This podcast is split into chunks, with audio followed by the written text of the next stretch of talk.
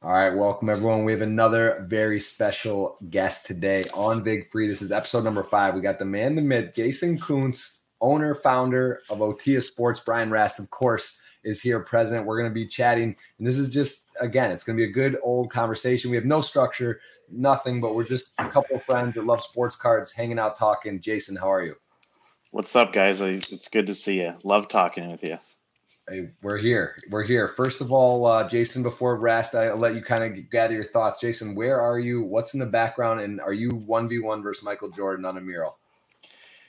Yeah, so Michigan, late at night. Luckily, you know, Rast didn't oversleep this one, so that's good that he's able to join us. But yeah, it's late. It's Michigan. It's dark. We're out in the basketball court. Every kid's dream, obviously. I woke up a couple years ago and said, you know, fuck it, let's do this thing. So, you know, we built the court. One of my buddies put the mural up for me. That's unfortunately, it's not my body. We can tell that's we used Blake Griffin's body, added my beautiful face, and of course we're guarding Michael Jordan. So yeah, we're out in the gym. Very, very nice. Rast, what do you got going on there? You got, looks like you got some charts in the background. You look like you're crunching numbers. You probably didn't even look at what's on your screen before. If there's something valuable, we can restart the podcast. But man, it's just I haven't been crunching any charts today. This is just the Bitcoin. This is my crypto monitor over there. That's always in the background in our podcast. But you know, I can take it down, and there now we have like a beautiful landscape. I like it. You know, like no numbers. It's just Bitcoin, just up and down every day. Is it 42,000? Is it 38,0and? I don't know. How are punks doing? Are punks doing good? I mean, in F, they've been kind of holding. I mean, they're down from the peak, right? I mean, at one point the floor was over 100 F, and it's down from that. But you know, it's been holding like 60 or 70 for a while now. I mean, Ethereum is down a little bit too from the peak. So in US dollars, they're down. But I mean, you know, it's up quite a bit from, you know, a year ago. Yeah, we're holding though. We're holding, so it's okay. Yeah, just hold. Yeah, that seems to be the model. I got to ask you, Jason, about, speaking of markets, crypto, NFTs, all this stuff, where's sports cards right now? Because we're going to dive in. You are the sports card guy. We're lucky to have you on and peg you with questions that you probably answer often, but maybe most people don't know. Tell me about the sports card market. What's happening at the moment? Yeah, absolutely. It's been kind of wild. Obviously, we know about the run leading up to COVID. There was a massive scare when COVID hit. Nobody knew. I guess not even with cards, with the whole world. Like, I personally thought the world was going to crash. Cards were going to crash. And there was a few scary weeks, and then boom, like, the craziest card boom in history for like the next year. Everybody got on board. You know, once the world kind of started to open up back a little bit, everything leveled off a little bit. But it's still, you know, everything was 20, 30x what it was, you know, a few years prior. So I guess once a few people started going back to normal everyday life and realizing like, holy shit, I bought this card for 15,000. It's worth 200,000. Like, the reality check was like, okay, like I can pay off my house or pay off whatever. So some people cashed in, the market kind of settled in, and that's where we're at right now. I mean, we're still like, I would say like 30X is now a 10 to 15X. So yeah, still super happy. Like it's honestly kind of reminds me of crypto. Like Bitcoin hit like what, 60 some thousand. And then everybody panics. Like it's at 40,000. Like, oh my God. And it's the same thing. Like, to use it a good example, a Jordan rookie in a 10. That card peaked at 600,000, 700,000. It's down to 300,000. So that sounds like, oh my God, like that's crashing. But really, in reality, 2-3 years ago, that card was 35,000. So overall, I think it's super healthy. So some crazy news that just happened. Fanatics purchased Topps. I don't know if you did. I'm not sure if you knew this. So Fanatics is going to start producing cards. There's been some people that love hate this, so like that's all irrelevant. You know, that's gonna get, you know, good and bad. But the positives that are gonna happen from this is Fanatics is gonna start advertising during the Super Bowl, during NBA TNT games, like on the score table. You're gonna see ESPN and then Topps baseball cards or Topps basketball. You're gonna be at the Super Bowl and you're gonna be watching a commercial during the Super Bowl, and all of a sudden there's gonna be a commercial for trading cards. So I think we're going to see another run up, like once that happens, just because a lot more people are going to get involved. And It's still early. Like, we're bullish long term, like 5-10 years. I'm excited. Yeah. Hold on. Let me, before you talk, JG, let me just say, it's like the same thing with punks, basically. I mean, you know, you go back a year ago and the floor was 20th and Ethereum was not even 2000. So you're talking like, let's say 70K for a floor punk, right? Probably at like the peak high, whatever, you're talking like 4K times, like it was 450 or 500K for a punk. And then now it's, you know, it might be times. There it is, 170. Yeah, now it's like 200K or whatever, or, you know, 170 because ETH has gone down. I mean, you know, ETH probably went down 10% in the last 24 hours. So it's down from like 200 to 170. But yeah, it's same thing basically. It's like 50% or a little more off peak, but it's still up quite a bit from where it was like a year to 2 years ago. Yeah. Yeah. What's like comparing cards to NFT is a perfect example because, you know, if you bought the right cards, it's the same way. It's like, you know, Michael Jordan rookie in a 10 is the same as punks, where there's definitely stuff you could have bought that, you know, if you would have bought a really shitty NFT project, you know, those cards you might be down 80%. So it really depends on what you picked. Like if you bought crypto, apes, VFriend, stuff like that, you're sitting fine long term. If you bought some of these weird NFT projects, you know, it's probably not good. So it's the same, you know, very similar with cards. I want to ask you about your strategy then. You know, you have a massive collection and you're, I guess we could go to your website and kind of go through some of the stuff. Maybe you could talk to us about some of your favorite stuff and what you have. But like, is looking back on it, if you could do anything differently, would you say like, oh, I should just buy all the gem, you know, gem mint stuff and the best stuff? Or is it just part of who you are, what you do, the diversity, offering services, offering stuff so people, you can get a hold of things? Like, it seems like kind of in a way like, oh, why wouldn't you just buy Bitcoin or Ethereum, right? Or why wouldn't you just buy Jordan and Brady, like all only, right? Like, could you maybe talk on a little bit of that? And do you have any regrets, or do you think that that's just the nature of it? You're just always diversifying.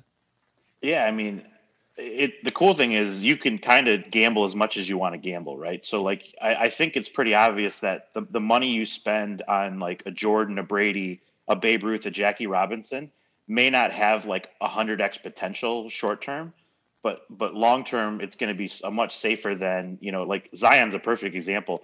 Like 2 years ago, Zion was like one of they were talking, this guy might be the face of the NBA, and still hasn't played. Like his stuff has dropped a lot, but at some point it's going to become a buy because the risk and the reward will just make sense, right? Like I'm actually hoping he just keeps dropping, and then at some point you dump $200,000 into him, and then if he ends up being what they think he's going to be, you know, you might 30x. But I also think that he might be the next Greg Oden, and if that's the case, almost any money that you put in right now is virtually going to go to zero.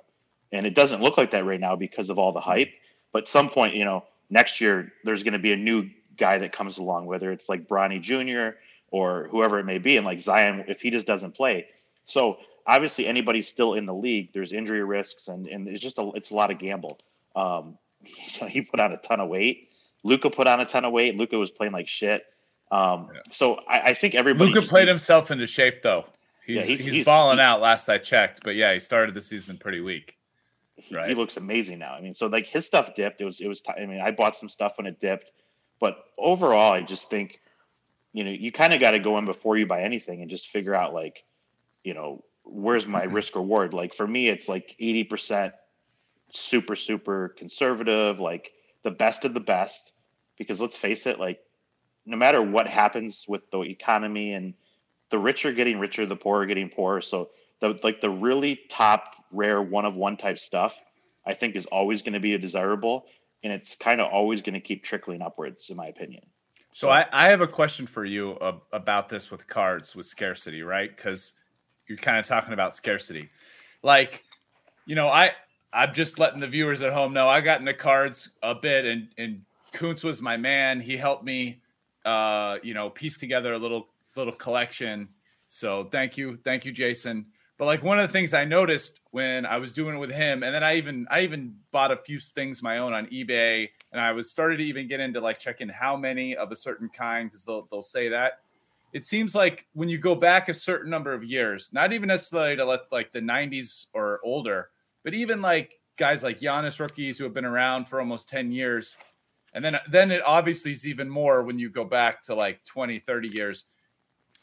Maybe cards weren't as popular. So like you go to the popular kind of rookie, they're like, aren't that many graded like 10s or 9s or something. So it's actually something that there's some sort of scarcity.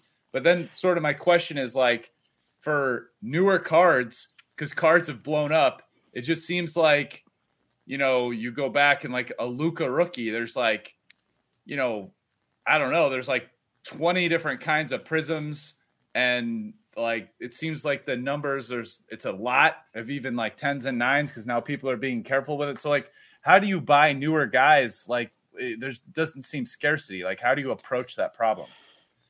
Yeah, it's a really good question because, like, yeah, and when comparing Giannis, so the Prism is like the kind of like the staple rookie, and then there's the Exquisite and National Treasure, which is the super rare jersey patch auto numbered to 99. But as far as the base goes, what like 2013 Giannis, they printed 50 times more Luka Prisms than they did Giannis, and they printed 3 times more Zion than they did Luka. So that's 150x Zion compared to Giannis, of how much was just printed. So that is a major concern. And a lot of that stuff has dipped a lot because of the new stuff. There's just so much of it out there. So if you really want to invest in like a, you know, really key stuff, you kind of got to go to the more expensive National Treasure, limited to, you know, the stuff serial numbered to 99. There's patch autos. It's expensive though. I mean, even those Zions, I mean, they must have dropped a lot because that's what I'm saying. Like, it's crazy how much it is. So could if Zion ends up becoming the face NBA with that much supply, is it even going to be valuable? Like the stock Zion cards or not? Like, so I'm scared. Like, I think of the Prism, there's like 20,000 PSA 10s of the Zion. I mean, so that's a lot. It's a crazy number, and it is scary, and I am concerned about it. And I'm actually more concerned going forward with as popular it is that they're going to kind of repeat what they did in the early 90s and print even more this year and next year and next year. I guess. Wait, hold on. Before you continue, give a context. Like, how many Prism 10s of the Giannis are there, and how many 10s of like the MJ rookie, just so people know? Yeah. So MJ, there's 319 10s. Okay. But also here's the difference too, is MJ, there's one key rookie. So like, it's pretty obvious. Like you go in 86 Flair and there's one. When you're talking like Giannis and even more Luka Zion, there's all these different options. So like you can can on one card and say there's 20,000, but there's also like a bunch of other cards to choose from. So I mean, it's so scary. It's even like more really. What about John Morant? Is there less of him? Is his more? No, so people obviously in the beginning people were grading more Zion. So like it'll with as popular as Ja's been. But this is kind of an interesting, like I was actually talking with Josh Lubert's the new running the Fanatics division for the trading cards, but he made an interesting point. I don't know if you remember a couple weeks ago, Ja had like this crazy dunk and crazy shot in the game. Like, I don't know, do you remember that? Like, it was insane. Yeah. I saw the replay. So the views on that were like 45 or 50 million. It's probably more now. It's the most viewed ever clip or something, right? In the NBA, it's got to be insane. So, I mean, when Josh and I were talking, he brought up a good point. He's like, I think we could still be getting started for the fact that if you think there's 45 million basketball fans, you know, even if 1% collect, and you're already narrowing it down to like basketball fans, like 1%'s 450, 500,000. Of Ja fans. So it could go either way. Like it's a lot, but at the same time, like it compares to like, what is it a lot really, you know, like compared to, you know, if we have 15, 20 million people around the world collecting cards aggressively, then no, it's not a lot.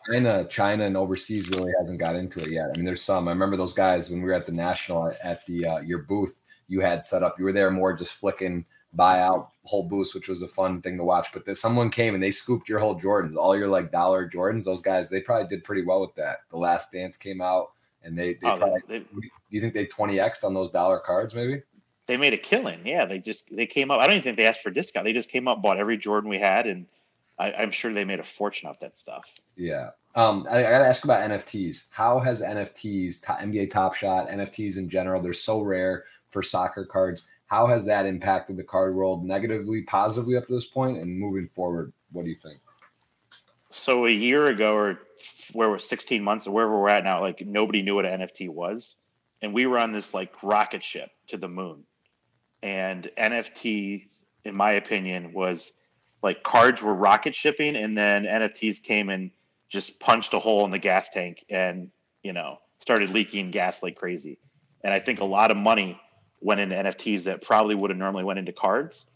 And although I'm a very strong believer in NFTs, I think 95% of those projects are going to go to zero. And I think a lot of people are going to get burnt. And so it's unfortunate. Some of it's, you know, there's going to be some massive home runs. I'm not an expert in NFTs. I have some. I think I get it. But I mean, I like your thesis. I think what it boils down to, it's my way of looking at it, and I believe pretty much the same thing you do, but to like break it down, it would be, it's like any collection has some scarcity because there's only so many of the collection, but there's no scarcity to like the number of collections. And in fact, because it's been blowing up so much, people will just like keep making, you know, collections like, oh, this new thing, an artist, because it's not that expensive to do it, right? And, you know, if the collection does well, you can make a lot of money. So I think it's like one of those things like, yeah, maybe the amount of cards are blowing up because of that. Does it mean that, you know, the Jordan rookie is going to be worth less? No, it doesn't mean that just because there's a bunch of stuff. It doesn't mean that. And I think it's like a similar analogy to NFTs, like the really popular ones that have achieved some sort of status because people love it, historical importance for NFTs or whatever will have value. But it's like they keep dumping all these projects at some point. Like there's just not enough demand for, say, whatever, some other project. So it, you know, it won't be worth anything. So yeah. I think that's it. Yeah. But, and I think, and here's an interesting thing too, like kind of playing off that is like, you know, like kind of, let's just say like the Jordan 10 and CryptoPunks, you know, when they get to a crazy level and then people sell and then some people panic and they don't realize that you can't blame people that like, if someone bought a CryptoPunk for like 1 ETH and all of a sudden they're cashing out at 100 ETH, like, and same thing with Jordan. Like if you bought a Jordan 10 for 20 grand and it gets to like 400,000 or 500,000, all those people that paid 20 grand, like they're going to just cash out into the money. So but the new people buying those, you know, buying the CryptoPunks or buying a Jordan 10, like they're kind of resetting a floor. So, you know, those are people that are investing in this asset now that like their cost is, you know, let's just say $250,000. It's not 20 grand. So like these people have a new mindset. Like, so there'll be like a few months or 6 months or a year of like rebalancing.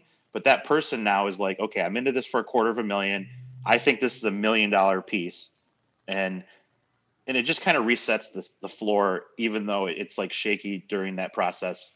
I don't know if that makes sense or not. Makes a lot of sense. I also would say, I think one of the biggest underrated things is technology for sports cards as well, that there are going to be these new apps and technologies. And I know we have a very good mutual friend that is into this, and there's a bunch of them, right? There's probably numerous products like this where you'll be able to get, because part of the problem is like I use vintage card prices and I have a subscription, but like I'll look it up. I can kind of see the history. I know you're pretty good at knowing the price of cards or whatever, but when you can like scan it, when it's quick, it's easy. It's like a plug-in and you can see how much it's worth. You can easily sell and trade and know the market. I think that's going to help a lot. And I think that we're still like, because I remember, again, Beckett as a kid, that was how I looked at my cards, right? That was like once a month. You press the thing, you look at it, you know, and it was like archaic. It's like using encyclopedia versus using Google now, that type of difference. But it seems like it's only getting better. What do you think the technology could do for the industry if it gets you know, what is possible here in the near future? So it's funny because I haven't looked at a Beckett in 20 years. You know, those might be worth artifacts too. Are those worth money? Like original Beckett's? Are those now like magazines in general? Like we get probably 70 to 100 collection calls a week, and 90% of it's total junk. And a lot of people have like old magazines or newspapers. That stuff just it's bulky and heavy. Nobody wants to display. You know, I can't tell you how many. Like I got a whole garage full of Sports Illustrateds. It's like, all right, like yeah, not interested. But you know, like there's a couple. There's probably like 10 companies right now fighting. It actually hurts dealers. Like someone like me, like back 20 years ago at a show, it was really it came down to who could calculate quicker. And when you're trying to like buy out an entire booth, you know, you might catch somebody off guard where they may have $100,000 worth of stuff, and you say, you know, hey, do you want to leave the show early? I'll give you $65,000 for everything. And all of a sudden, you know, they don't have like instant, you know, pricing at their fingertips like they do today. And like I said, it's only getting better. And it just kind of makes it, you know, I guess more of an even playing field. To it's good. Like there should be, you know, the information at your fingertips to tell you exactly what stuff's worth. And the more volume, the more liquidity will help. You know, it'll be nice when you have an asset and you could sell it immediately and not necessarily have to, you know, wait or take, you know, 20% off just to move it quickly. Makes sense. And real fast, you know, that basically the phenomenon or the process that you described, I mean, I actually think that applies whatever we're talking about, cards and NFTs, but I've used that same logic basically talking about Bitcoin. And I've even read, I think it was like Ben Hunt or whatever has written an article about how he talks about how Bitcoin's kind of like art or like the first ultimate NFT in a certain sense. But it's like the same idea, right? Like, because you were asking me on our previous pod, Jeff, right, what the Coin Rivet one about it. And it's like, oh, hey, we've been in this range. I mean, the way the range ultimately plays out is exactly the process you described, which is in the five digits here, like 30 to 60K, it's cycling hands, right? And like people who have been in Bitcoin for 5+ years and bought it for 5,000 or 1,000 or even earlier, you know, they're going to be like selling some here, right? But just like you said, people who are buying Bitcoin at like 30, 40, 50K, like they have a different idea. And like, as it cycles, like there's always going to be some stream of people that sell, just like the same with cards. But then at some point, if there's anything that causes the demand to rise sooner or later, there aren't that many people who really want to sell here anymore. And that's when like things go to kind of the next level. And it's like that same phenomenon exists. You know, that's like sort of the way I think about Bitcoin long term as well, that you're just talking about. It's, you know, it's a very insightful, I think, price action mechanism. But yeah. 100%. I mean, it just makes sense. I think it's weird how people, at least in cards, and this may happen in Bitcoin too, but like when someone does take money off the table, there's this weird like anger, like I thought you were going to hold. And it's like, I'm holding 90%, but you know, you got to understand, like, hey, if I bought something for $3,000, it's worth $300,000 now. Like, you can't blame somebody for, you know, taking chips off the table, and you know, so it's weird. But well, listen, I gotta ask you, because I know this was a thing, and now it's becoming a big thing. Grading, you have a company. This is ISA Grading, which is, if you could maybe explain about the grading system for some that don't know, there are a few kind of. People might recognize PSA. There's a few others. So tell me about this. What is this? What's going on with your grading site, and how does grading work? Yeah, so I made a large investment in ISA Grading for a lot of reasons, but ultimately, yeah, the main grading companies are PSA, SGC.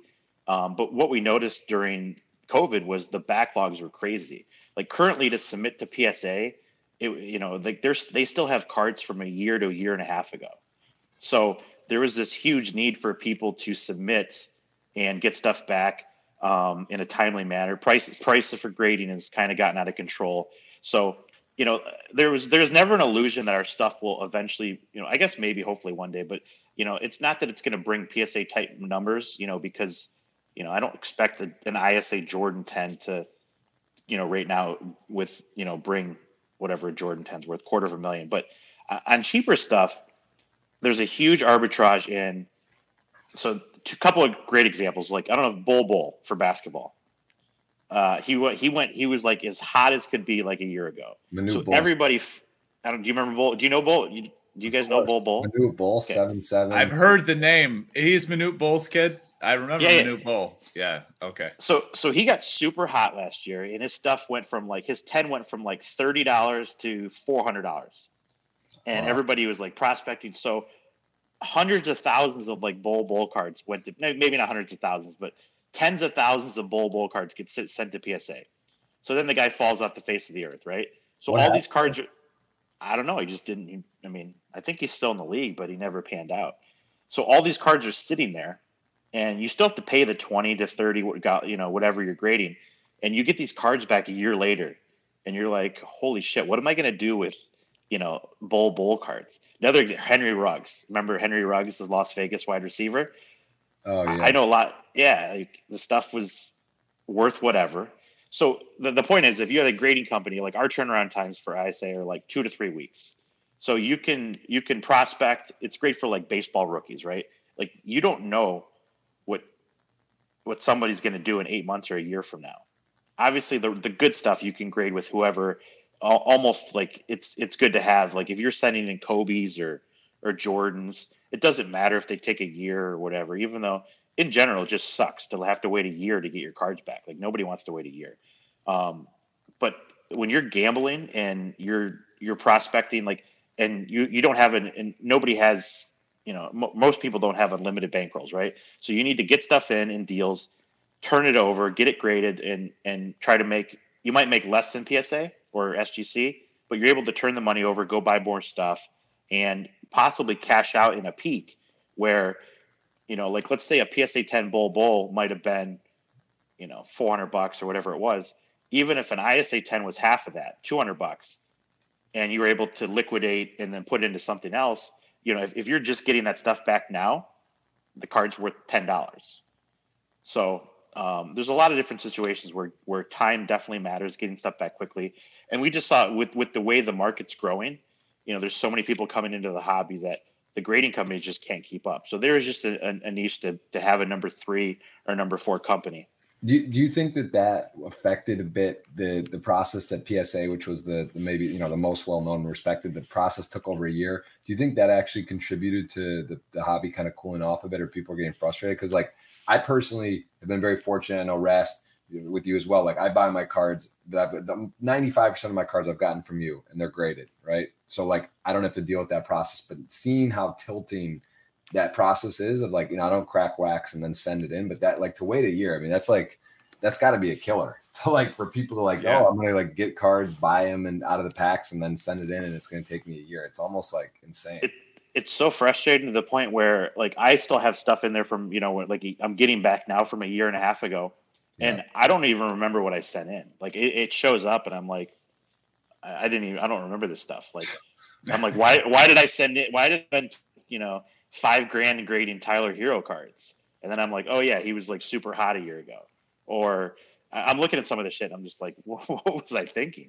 Right. But well, it's not what you're thinking. You're just sort of, it doesn't matter what you're thinking. Cause it's like a brand new, yeah. It's almost like buying Ethereum or Bitcoin today. And then like in a year, it's like when you get to touch it or do something, you can't decide to whatever. So yeah, it's pretty. No, yeah, I for sure. I mean, it's annoying for just like a private owner, but that type of turnaround time for a business owner is like a year. I mean, things can change a lot, right? Like that kind of just eliminates your liquidity, your ability to like sell something. You know, the Bol Bol's obviously like an amazing example, but just a lot of stuff in general. I mean, you know, you could have decided 8 months ago, like, I'm going to get off this hero stuff, but now you forgot you even sent it in, right? So, but it might work the opposite too, right? There's got to be some that's sort of gone the other way a little bit, or not. I'm sure there has, but it seems like for the most part, like, you know, everything that was hot a year ago is less hot, you know, like Zion was super hot, Jazz, but it's still though, like PSA obviously has a huge market and a huge need. Like if you have a super nice Jordan rookie, of course you're going to pay, like it probably costs anywhere between $1,000 to, you know, because also PSA also charges based off the value of the card. Oh shit! So if you do get a Jordan 10, you know, like it costs you $1,000 just to submit it, and then if you end up getting a Jordan 10, they're going to hit you for another $25,000. Wait, if you get a Jordan 10, they charge you $25,000? I think it's like 10%. It's 10%. Maybe it's capped at 10,000. That's crazy. Yeah. So like you'll get like after you get the grade. So yeah. But the crazy thing about that is that that seems like a really messed up way to do business. Because first it seems like it incentivized them to overgrade cards, and that, right, because of how much more expensive ones are. And then second, like, it doesn't affect their cost at all, really, does it? I mean, no. Yeah, I mean, I don't think they – I honestly don't think they grade higher to get the – like, that's to get the more grading fee value. Like, a lot of people – like, that is a major – like, people bitch about that. But I don't think they're like, oh, let's grade this card a 10 to get an extra, you know, whatever. You know, their argument is that, you know, they're guaranteeing this stuff, so they have a much higher insurance, you know, risk, you know, grading a $100,000 card versus a $50 card. So I do get a little bit of the higher fees, but it just gets – wait, explain that. What do you mean they're guaranteeing it? Well, you know, like, hypothetically, if they damage it while they're putting it in a holder, you know, like, they're required to buy it back. I mean, there's just a lot of weird stuff that goes with it. But ultimately, like, it frustrates the submitter. It frustrates everybody involved. Like, you know, you don't want to pay – that kind of money to get a card graded. So it is what it is. But how accurate are those, like, the grading? Because how many employees they must have? I mean, you've created this business, you're getting more inventory. You know, how many people roughly do you know? Is that public information about work at PSA? Because I mean, like, it seems like you know, kind of difficult to train that many people that have to be able to do, you know, to tell an 8.5 versus a 9 or an 8.9 versus. It is. They're pretty good. Like, I think they have like 125 graders right now. There's some inconsistencies with, like, you know, hiring new people and training them. But obviously, like, before, you know, for 20 years, the main way I made a lot of money was through the inconsistencies of, you know, I would go buy 100 Jordan 9s that were really nice and crack them out. And, you know, maybe of those 100 Jordan 9s, one or two of them would be 10s. So theoretically, like, I may lose, you know, $5,000 in grading fees, but I would make whatever the difference between a 9 and a 10 Jordan was. So, but I was one of a few people doing that. You know, you go back 20 years ago, I could walk around and buy all really nice 9. Like, people just automatically assume, like, oh, it's a PSA 9. Like, that is what it is for life. You know, I understood that, you know, a guy grading a card on a Monday, just getting in off the weekend, was like, oh shit. Like, okay, 9, versus a guy who, you know, on a Friday, or, you know, maybe a guy got lucky with his woman the night before. He comes into the office, he's in a good mood. He's like, fuck, like, it's a 10. So, like, there is the human element. Now, you don't really see, like, you know, 7s to 10s, but, you know, a lot of times you see a really nice 9. If it's regraded several times, like, there's a chance it gets a 10. And the difference between 9s and 10s sometimes, you know, can be 50, 100x. So the risk reward was, like, the upside was just so huge and the downside was limited. And now there's so many people that do that, and all those cards forever that existed that were, let's just say they were like a 9.9, even though they only grade, you know, 9 and 10, but like a 9.9 still gets a 9. But I would basically try to find cards that, in my opinion, look like 9.9s or 9.8s. And I knew if I cracked out all that stuff, like, I was going to get some 10s. And a lot of that stuff doesn't exist anymore because it's all been cracked out and tried. And so many people are doing it, where it used to just be me and a few people. And, you know, that game's over. What is the most expensive? The Honus Wagner, I believe the Arizona Diamondbacks owner, owns it. What did he pay? What is it worth today? And what do you think it actually was worth, like, even or before, with COVID, sort of like at the peak? So yeah, where are those two prices? Yeah. So the 8, like, everybody who's owned that card has always made money. I know, like, Gretzky owned that card in the early 90s, and him and the McNeil or McNall, whoever his name is, they owned the Kings together. They paid $450,000, and they flipped it for $500,000. That card today is probably worth $30 to $40 million. Really? I thought he bought it for like 3, didn't he? Yeah. It's an insane card. Yeah. PSA. Wow. It's funny. If you look on my social, so there was a 3 for sale over the summer, and a 3 went for go to the Otia one. It's a super funny video. But there was a 3 for sale, and I think it went for $6.6 million. But we did a funny comedy sketch with it. Because this card is like super rare. It's good. Instagram. Go to my Instagram. This card is super rare. Koontz? Yeah. Like, so the theory behind it is, like, there's like 27 to 40 around, and there's the story that goes around, and then there's the real story. The story is that he didn't want his name associated with tobacco because kids saw it. Maybe it's not on there. It should be towards the top. It should be now go to the top. It should be a video of basically me sprinting away with right there with see I'm holding. Yeah, there it is. So I think there's 27 to 40 of them that exist, and Honus didn't want his name associated with tobacco, so they pulled the card. The real reason was he wanted to get paid more for it. I don't think he gave a shit that the kids, were going to see him associated with tobacco. So it's just it's a super rare card. There's three cards in that set that are just like, bumped into the guys too. Yeah, strong. So that's okay. That's the story behind it. So the guy wasn't like an unbelievable player. Like he was. He was a Hall of Famer. Like he's a great player. But so it it's the rarity. Like for someone to say that there's I don't know. Let's just say there's 30 of them that exist, whatever the number is, 30, 40.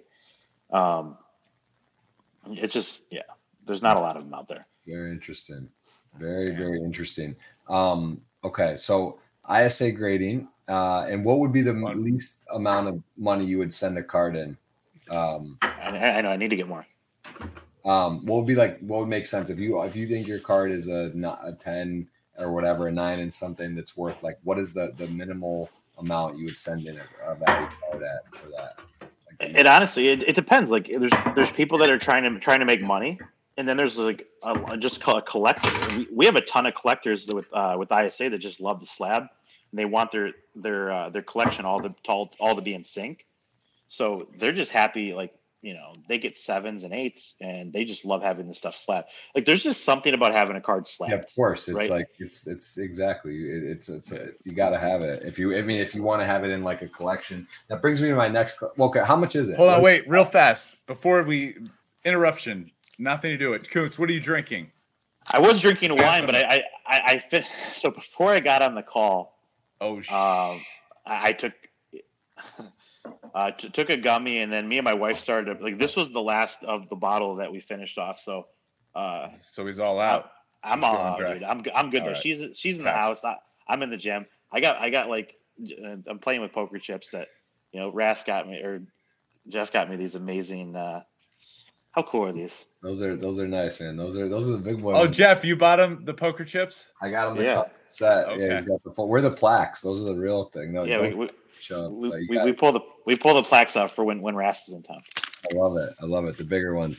So what is the minimum cost? Listen, man, I'm good playing cheap stakes poker. Listen, I play poker for all kinds of stakes. I played this game I was just telling you about, the 5 and 10K limit, 1 and 2K, this 200K cap. Okay, man, dude, I played $1,500 buying WSOP events. I went and played $1 and $2. And $1 and $3 a couple times with I'm friends now with this guy Michelle Pereira. He's a UFC fighter. We showed up at the Aria and played a couple hours. Or I played a home game with him once. Rest of your full range.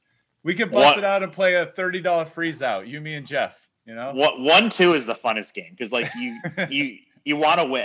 The thing is at every level you want to win. It doesn't matter if it's 1-2 or 500, 1,000. I mean, true. Jeff's playing some of our games. They're fun games. We need to fly you out here. And It is fun. Well, how much does it cost? If you had a card you like and you're going to spend it, what are you going to pay if you just get a slab at an ISA? The best service, you can pay to have it back in a couple days, but really the best is $20 20 day. And the 20-day service right now is running 13 business days. It's everybody gets their stuff back. We haven't had one person that wasn't ecstatic. It's been kind of wild. Is there a ball? What if you ripped wax in a soccer box and you're just I want to get it all slabbed. It's you're punting money because some of those cards aren't worth much. But if you sent in 500 or 1,000 cards, is there a discount or no? Yeah, of course. If you send in 500 or 1,000 cards, we have a little bit of a price break. But honestly, material is so expensive these days. It costs between paying the right people, I've trained the grading team, and you got to pay people good money, right? To grade cards. And it's kind of tedious work. You're under a lamp 8 hours a day in a dark room. You need people that you trust. You got to pay them real money, and material costs are through the roof. It's impossible to get stuff here. So it's just, it's actually pretty expensive to grade stuff. Like, you know, a lot of people think, oh, like it costs $1 to grade it. And it's just, no, like it's expensive with, there's a lot that goes into it. So, yeah, $20 a card, 20 day. Yeah, of course, if you have a lot of stuff, we'll give you a little bit of a break. Nice. Very nice. Okay. We got to talk about the PSPC, the 25K. How often do you think about that? Because Rast and I both played that tournament. You prove you're better at your hobby than our profession. It was $5 million to first.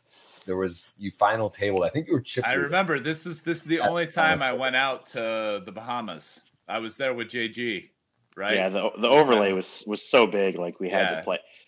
And I love tournaments, and I would play more. And the problem is I have 4 kids now, and in tournaments, like if you bust in the first couple of days, it's like super frustrating because like the time lost is it's a lot of money. Yeah. You're also out in Detroit. There's probably not a lot of tournaments that happen there. It would maybe be different if you were like in Vegas and you could show up and play like a 5K once in a while. You know, I can't have too many there.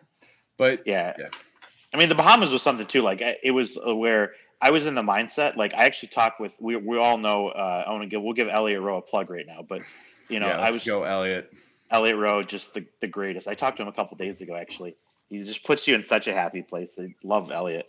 No, like we kind of mentally prepared. Like I was going to take like a week and just dedicate it to poker. And I was like, if I normally book one-way tickets everywhere. Like if I go to Vegas, I'm booking a one-way ticket. I could be in Vegas for, you know, 8 hours or 5 days. So this was the first time that I booked like a flight a week apart, like to the Atlanta. So I was like, if I bust the first day, I'm just going to enjoy a week vacation at the Atlantis. And I think that helped a lot, knowing like I was there and just committed. And I'm like, let's play the best poker we can and see what happens. And, you know, we got lucky a few times. What place did you get? I forget. Remind me. 5th. Just like, that's okay. Yeah, that's right. You got 5th, and what you were chip leader. I mean, it's a pretty surreal score, 7-figure score. You almost didn't go down. And also you got the wrong room. Initially, I think you dropped the deuce and Jason Koontz. Could you tell us what happened there? Dude, it's just you can't even make this shit up. It's so funny. I remember like I go to check in and I was like checking into the room and they acted like they're like, no, Mr. Koontz, we already. I go to give him my license, my credit card. He's like, no, we already have everything. I'm like, how can you have everything? And I had another friend with me, so I was like, maybe he checked me in somehow. And he's like, he literally gives me room keys. He's like, you're good to go. Like I didn't give him a credit card. I didn't give him a license. Oh, and wait, he had already checked in or no? I don't know what the deal was, okay, but it was such a bizarre scenario that I remember thinking like, this can't be right. But we had a friend down there. I was just like, okay, maybe he checked me in.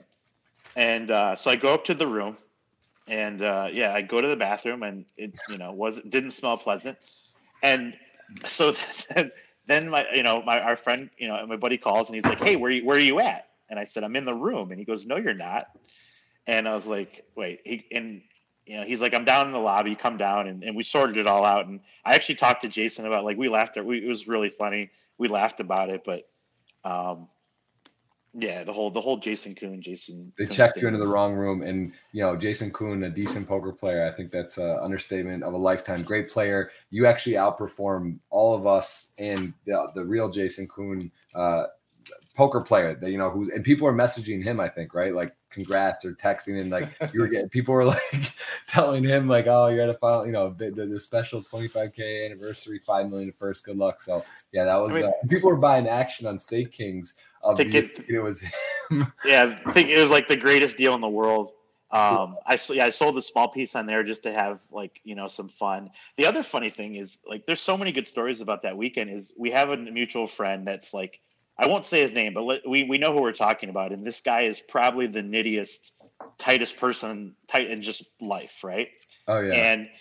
And he gets a piece from you somehow. He gets a piece from Rast. And then he holds off on me because, like, he thinks there's no EV there. And we know him because of you. That's part.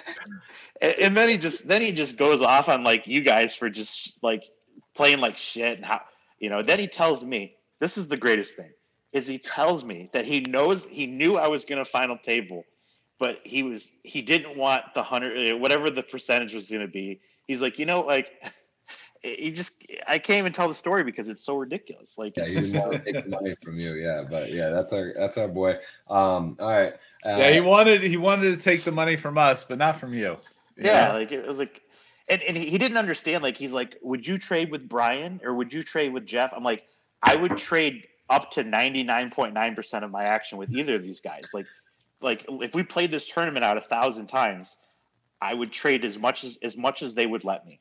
Right. And, you know, so we got a little swap in there. That was good. You did well, man. You showed out for the group. That was a fun sweat. Big $5 million up top from 25K. No joke. And what is your poker ability these days, Jason? How much poker are you getting to play? We play a pretty fun home game. Like I said, it's just I'm at the point now where I'd rather just like hang out with friends and play and just enjoy myself. Like the stakes I need to play. It's kind of weird to say it like this. The stakes I need to play to feel a rush, I'm probably not good enough to play in those games unless they're it's the right people. Then I feel like I'm okay. But you know, like if I'm sitting with, you know, one of you guys, like that's, you know, that's not good for me to play there for 20, 30 hours. So, but at the same time, like for me to go sit and play 25, 50 and win or lose, whatever, it's not really gonna get excited either. So I'm more than happy just playing a small game with friends and just going all in every hand. I'd much rather just do that. Yeah, and then I found the same thing. It's like when you kind of jump down small enough, then at some point it doesn't matter how small it is, and it's almost nice to have it be super small, so you just like super don't care. Not that like say 25-50 and you lose 10K. Or it's like 2-5 and you lose 1,000. Like there's no material difference to your net worth between 10K and 1,000 really, but you still feel like, wow, 10K, like I could do something in the real world with that, as opposed to harassed by your significant other. You know, you know? So like, and at some point, just playing poker for fun is fun. Like I've found that myself in the last like 5 or 6 months, and you know, like it's fun to just go fire it up with the boys or whatever and drink while you play. And, you know, if you feel like running some stupid, insane bluff, you just do it. Like, of course, whatever. Well, the truth is, and of course, like if you win 30,000, I mean, you're happy, but like, you're just kind of like, whatever. But if you lose 10K, you're like, shit, that kind of pisses me off. Where, like a smaller game, you win or lose $1,000, you're like, whatever. Like you can rationalize it as just a fun night out, and you know, entertainment. I mean, you treat everybody to dinner, or you go to a nightclub, or there's a bunch of things where you could be spending hundreds or like $1,000 or something. That's the last time, Jeff. You asked me. You go, when's the last time you've talked with Brian? And it was that we were at Sushi Samba. Like, was that a month or two ago? No, how long was that? World Series. No, so November. World Series, yeah, November. Okay, three months ago. God, time flies, man. 4 months ago. Yeah, it does. It's almost the World Series again. It's literally like it's in May. Will you play anything this year, Jason? I want to so bad. It's just I can't rationalize. Like the main event's so, I mean, minus the percentage they take is absurd. But obviously if that's an event you want to win, like, or play, that's the one you want to win. But to dedicate that much time, you know, like if you play for 6 days and, you know, I don't want to downplay how much money, you know, 50 or 60 grand is, but if you play for a week or 9 days and you end up winning, you know, coming in like 88th place and winning 62,000, it's kind of frustrating to think like I could have put in 100 hours of like of work, and to get that club. It is a big commitment. It is. You are really cutting off like, you know, that's why it's tough, because like there's a could be the right thing isn't to play the main then. It could be to come in and pick like a time when there's a couple other tournaments and you're just like, I'm going to play for a week and I'm going to get in however many tournaments I can during this week. Yeah. Or a 10K six max or something fun. Yeah. I was going to fly in and play the 25K PLO, and then something came up last minute. But that's a fun event. Like I love high low. Like the 50K for me is like total like horrible bad EV. But if I could run good, maybe like I'm sure I could compete, but I'm definitely not. That would be a fun game. That'd be a fun tournament to play. Yeah, you got that Millie locked up. You got a Millie, a little bit of poker plus to sprinkle around. I mean, poker go also. Rast, you were just there. I think you chopped at 10K. I mean, they have like 10Ks going on, 25Ks at poker go, which is like. It's fun. It's really nice. And there's like day event. They have these 1 days. I mean, there's tournaments like this whole month in Vegas. I think there's tournaments right now, but I haven't played anything this month. Yeah, there's some fun. What do you prefer, Jason? If you had the time for 2 days, would you rather play like a great cash game for a couple of days, or would you rather play a tournament? If I had the time, I'd love to play a tournament. Like I think tournaments are so much fun and like so in the beginning stages of tournaments, it's just kind of boring. But like, obviously both you guys have been there way more than me. But like the excitement level, you can't really explain to somebody like what it feels like when you're deep in a tournament. Like it's just, it's unexplainable. Like that thrill is when you're down to 50, 27, final table. You can't recreate that adrenaline rush. So money aside, like. Just chasing that win is, like even if I was like a billionaire, I would still just love to play tournaments and go to try to win and have that excitement level of. I think you're a favorite to be on the circuit at some point. You got a lot of rugrats running around, but once I think everyone's out and you kind of get down, I could see you in the high roller series in like 10 years, 15 years, just mixing it up out there on tour. Once the kids are out of the house, like so we actually talked about this summer. I'm trying to convince my my wife to rent a house in Vegas for like a month, and she's like, I mean, she hasn't said no. So okay, so it's on the table. There you go. It's on the table. You might set up shop. How hard is it for you to be mobile with what you do? Is there work you could do productively while you're out there? Is it kind of difficult? Yeah, I mean, I can work from anywhere, but yeah, it's hard to be away for that long. I mean, a month would be insane. All right, hey, I want to know at some point, because this is actually something that Jason and I talk about quite a bit, but I feel like it's super, super necessary and appropriate for our podcast. Would be discussing the state of the NBA a little bit. I think that could be fun. I feel like we've went down like 3-4 hour rabbit holes before. Jason and I have had phone calls for like hours talking about it or whatever. We had some back and forth. Oh, who do you want to bet on these playoffs or whatever? I will say this year has been, it's the first year in like 6 years or something that I didn't do like fantasy. Like I've been doing Kerry Cass's a little like fantasy NBA, and I didn't do it. So I statistically and whatever, I'm not following as closely. I mean, that said, I still know what's going on, kind of.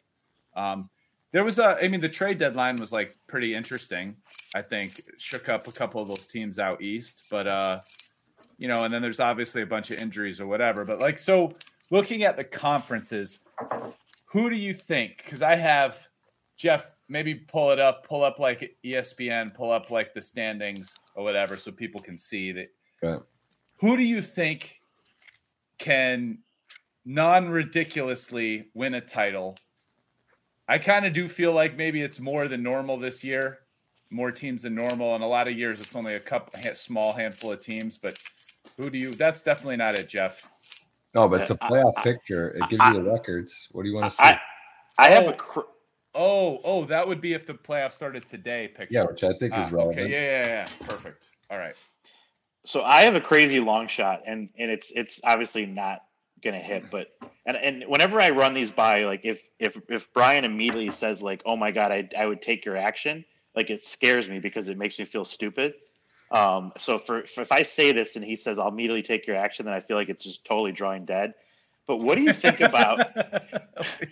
Okay, but like let's say, what do you think about the Clippers at 100-1 if Kawhi and Paul George somehow come back on time? I heard that thrown around the other day. Yeah. So I don't really I don't know the specifics of their injury situation, but I mean, yeah, if Kawhi and Paul George are back, you'd have to like that bet. I don't know what their injury status is. I know they've mostly been out, but I mean, they're a really good team with both Kawhi and Paul George. And, you know, from what I hear is they're both could be back. And obviously if they don't make the playoffs, like, you know, they're just going to let them rest. But like, if they sneak into the 8 spot or I think the 8 spot's the only thing they can get. Maybe they can get, I can't quite see the thing. What do you mean? They could get 9 or 10 though.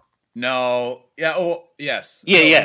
That's what I'm saying. With this new, like the new setup is they could easily get the play-in. It's going to be hard for them to catch a non-play-in game because right now they're in 8th. They're 5 games behind the Nuggets, who are going to be hard to catch, who are in 6th. So, I mean, they're going to be playing away the whole time and probably at the bottom there. But, yeah, I mean, with Kawhi and Paul George back, they sneak in. Can they beat Memphis or Phoenix? I mean, this is another question, but, like, how good do you think Phoenix is? Because they obviously have the best record by a mile, but, like, I think a fully healthy Clippers maybe could beat them. I might just be out of touch. But one of the only reasons obviously, like, it's a long shot, but one of the only reasons I like that bet is there's no like clear cut, like you said, there's 10 teams that could technically win it. So there's no clear cut, like, absolute dominant team that's just going to come. Yeah. Like this team where it's like, wow, it's just going to be really hard to beat them, giving them home court in a 7-game series. Like, there's not a team this year where I'm like, oh, wow, you know, for sure. I mean, the record-wise and point differential-wise, the strongest candidate is Phoenix. But I'm not that impressed by Phoenix. But again, like I said, I haven't followed quite as closely. Is LeBron? Are they out? Like the Lakers are a fucking mess. They're a hot mess. Hot mess. Are they, did I hear you say Memphis is the number 2 spot? They're number 2. They just passed Golden. Well, here, Golden State. I'll say this. Golden State has had a lot of injuries recently. Like, Draymond's out. Clay has come back. They've actually done a little worse since Clay's come back because apparently they're working him into the rotation and giving him minutes, and he's actually not quite playing as well. But Clay being healthy, you know, 2 months from now during the playoffs would be pretty huge for them. So they've just had I looked at they have like half their starters have been injured recently, a bunch of crazy stuff. So Memphis has caught them. Memphis has been playing really well. But I don't know. I still kind of like Golden State if they're all healthy by the playoffs. I like Golden State. I have a lot invested in Devin Booker, and like I've been preaching Devin Booker for years, and he still doesn't seem to get the love that I think he deserves. So like Phoenix is definitely for real. Like they're not just like a fluke one seed. He dates Kendall Jenner, right? Like you would think that would like put him into like pop. Like why is he not getting love? Like what is he missing? Why what he's crushing? Like what's his deal? Why do you think he doesn't? I don't know. He's got the look too. Like he's got that pretty hair. He just got the look. Oh like wait, I'm not trying to say Phoenix isn't for real, but yeah. If you look at the standings right now, Phoenix is like an 8-game lead off of like the team in 2nd, which is basically the Miami Heat, and Memphis have about the same record. Like, are they that much better than every other team in the league? Like my answer would be no. They're a really good team. They're one of the best teams in the league. Are they like the clear-cut favorite ahead of everybody?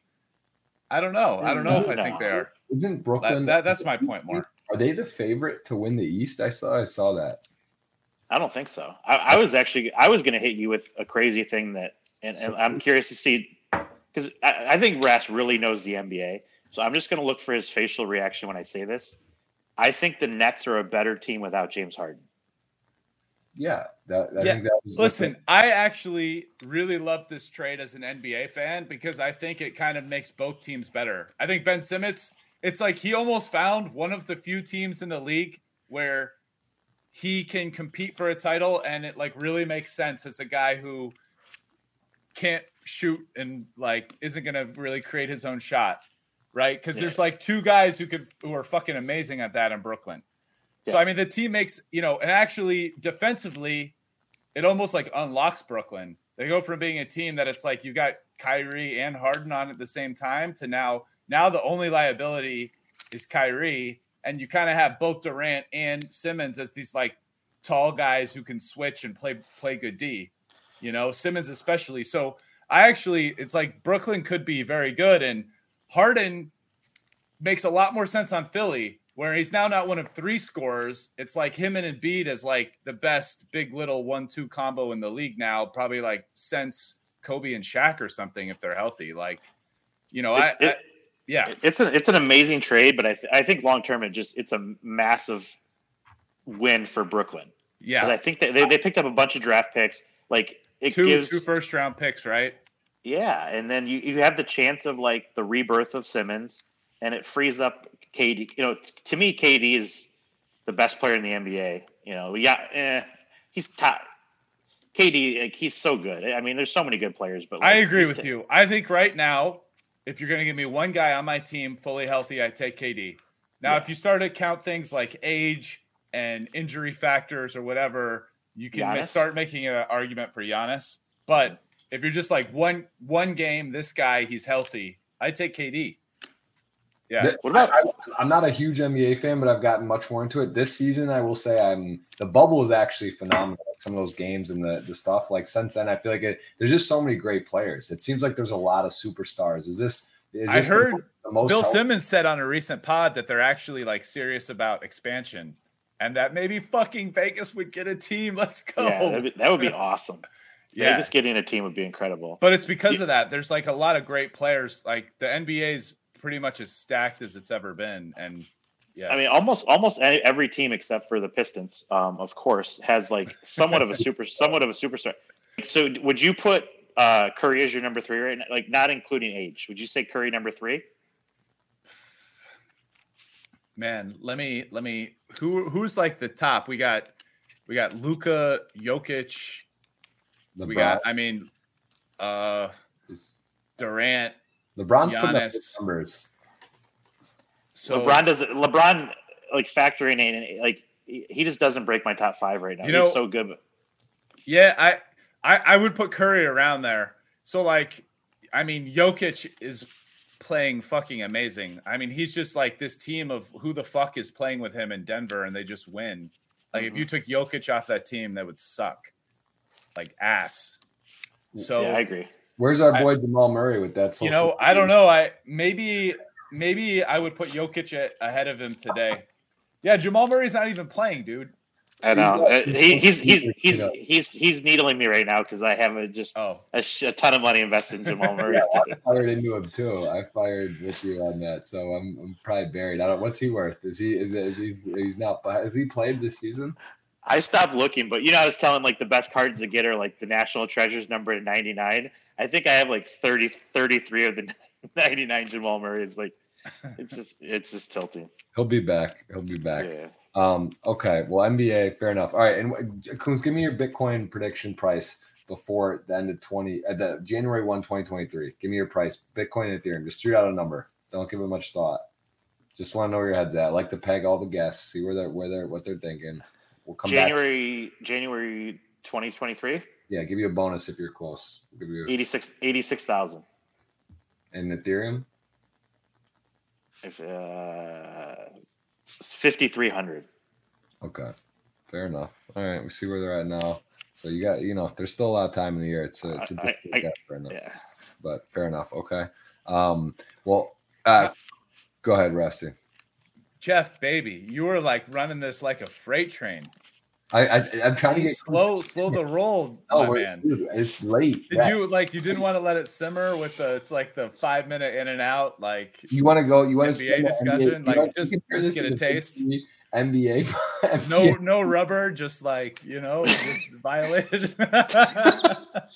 we didn't even really talk fantasy at all. We talked poker. We talked cards. We talked a little bit, but ending the podcast. I'm just saying, let's move to the next. Go. Jason's got he covers a lot of ground. This guy's a fucking. Listen, Jason said he's good for a little while. Are you busy? You got to put Joseph to sleep. You could walk away for a minute and Joseph, leave us. Joseph already died. He woke up. He already came. He already did his race. Yeah. Number two's down. Okay. Koontz, fantasy, how are you doing in DFS? I saw a couple big scores this year. What's going on? Football, I absolutely murdered it, and then basketball is impossible to beat. I tried and tried. I'm officially taking a break from basketball. Baseball, I'm excited for baseball to start back up.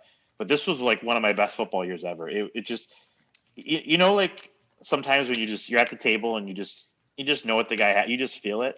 Yeah. Every week. It was a good run. I don't know. I mean, obviously there's a lot of luck involved. Do you do fantasy or you do DFS fantasy? You do both?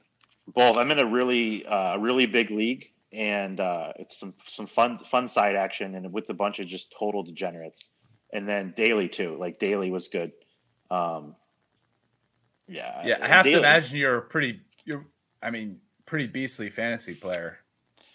Yeah. I mean, are you in like a career fantasy league where you like the keepers? You keep guys from year to year, or no? You draft every year. No, we redraft every year only because in the one league I play in, it's pretty crazy where at least one person every year gets so tilted and frustrated that like at some point in the league they're like, fuck everybody, I'm not playing next year, and then like there's 20 people lined up to take their spot. So I'm not going to say who the person was that did it this last year, but I'll tell you guys afterwards. But it was hilarious, like the outburst. It's a poker pro, you know who it is. That's awesome. And what do you enjoy more? Do you like the daily or the league?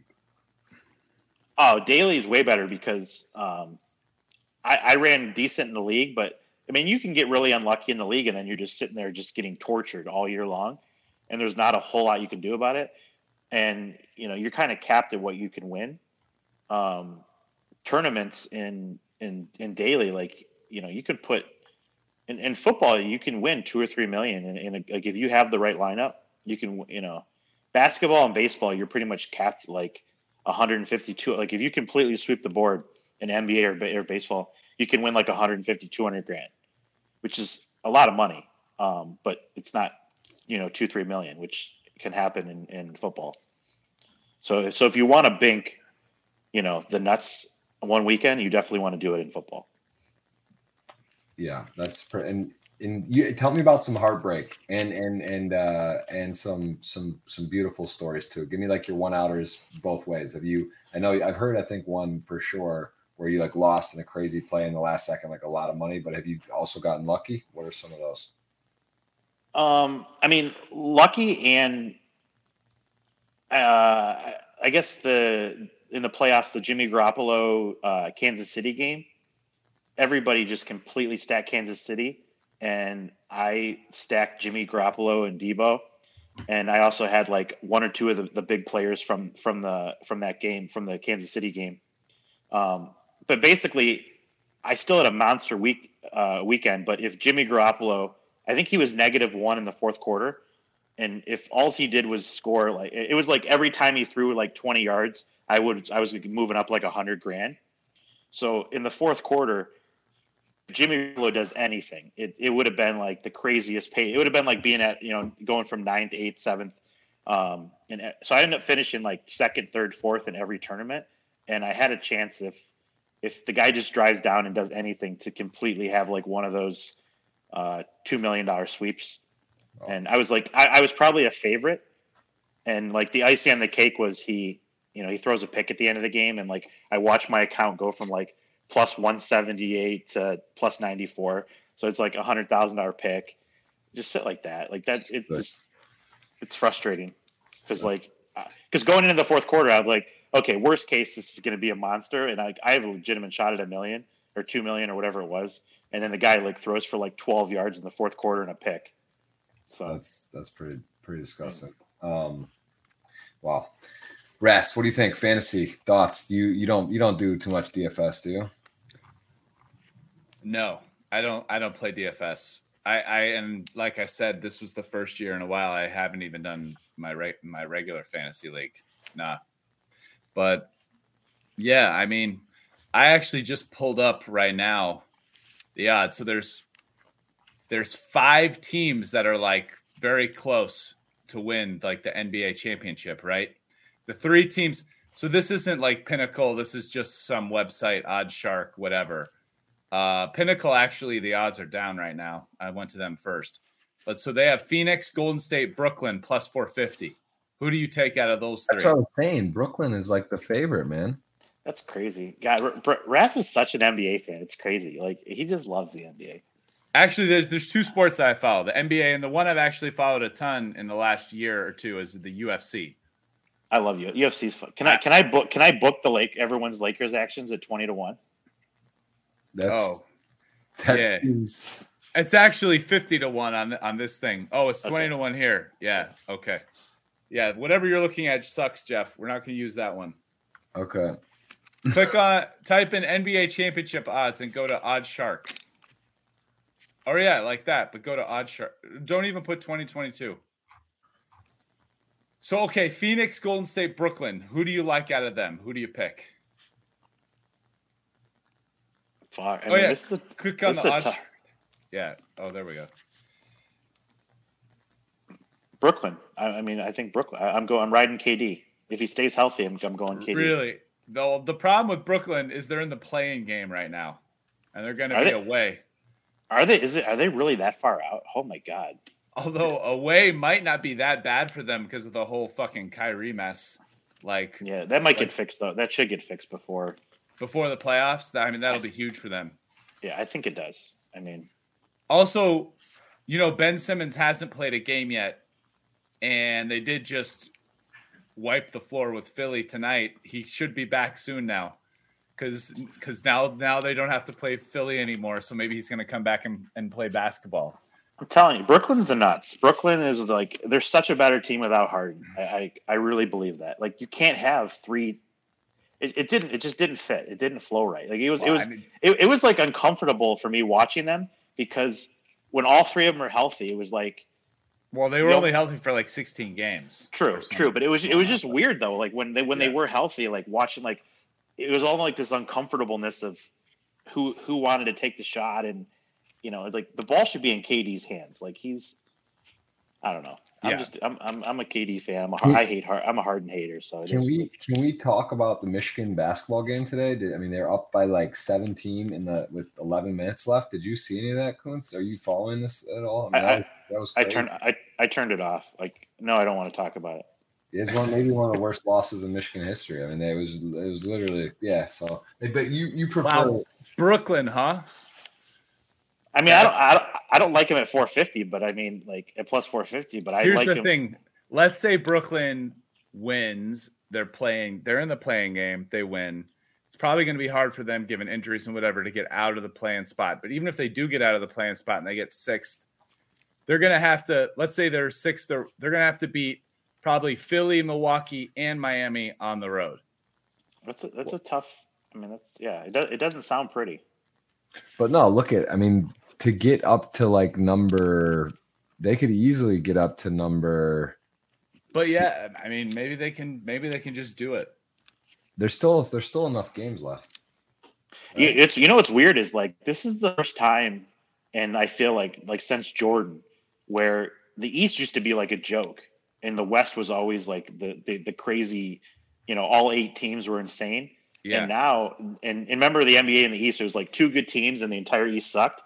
And now the East is there's a lot of good teams. In some ways the East is just as deep, if not maybe a little deeper in a way. You go down the standings have changed a bit. If you look at the play-in teams, they have a little bit of a better record in the East, right? The Atlanta Hawks 31-34 at 10. Whereas New Orleans is 27-39. I don't know. Yeah, the East is filled out some. Some of those teams at the top of the East are really good. Milwaukee, the Sixers, and Brooklyn are. I don't know. Are they? They're better than the top teams in the West. Give me the Lakers? What happened there? Because Westbrook they're giving him a hard time. But I'll tell you what happened. LeBron forced the trade for Westbrook because apparently the management wanted to do a deal for Buddy Hield from Sacramento, but they gave LeBron what he wants, and LeBron is a shitty GM, and Westbrook was fucking the worst idea for their team, and they're just the biggest hot mess of all time because Westbrook can't play defense and he can't shoot. So why the hell? What purpose does he serve on a team with LeBron James, which pretty much everybody knew at the time, but LeBron did it. And now LeBron, they're not very good. And Anthony Davis didn't look that good this year, and he's been injured, which has also been a pretty huge deal for them, right? He's been injured his whole career. Yeah, I mean, like, just LeBron. Yeah, it's a weird. It's, you know, it's just a weird. It's crazy though that they won the title. Like, they snuck a title in there. Like, LeBron got a title in LA. Because if he doesn't have that, you know, like, you're looking at a while since he had one, and it'd be kind of weird. But he can kind of, I feel like he can kind of get away with whatever there. And yeah, I don't know. It's just strange. It's strange to see them struggle that much. But yeah, you know, it'd be really fun. This is what we should do. We should do like a draft. Like, we'll flip a coin, and the three of us, or two, whatever, whoever wants to be part of it. I know, you know, I don't know if Jeff can get away from South Florida with, you know, with the kid and the wife, but it'll be hard for me to get away too. But I say we draft. We each get a team, and then we each get a couple teams. And if one of our teams makes it to the finals, they have to buy courtside seats. Or sorry, the other people have to buy courtside seats for whoever's involved. It's easier with two people, obviously, but we could do it three-way. So like, okay. Wait. Okay, maybe we do this right now. What are we doing? I mean, you scare me because you're like, you actually know what you're doing.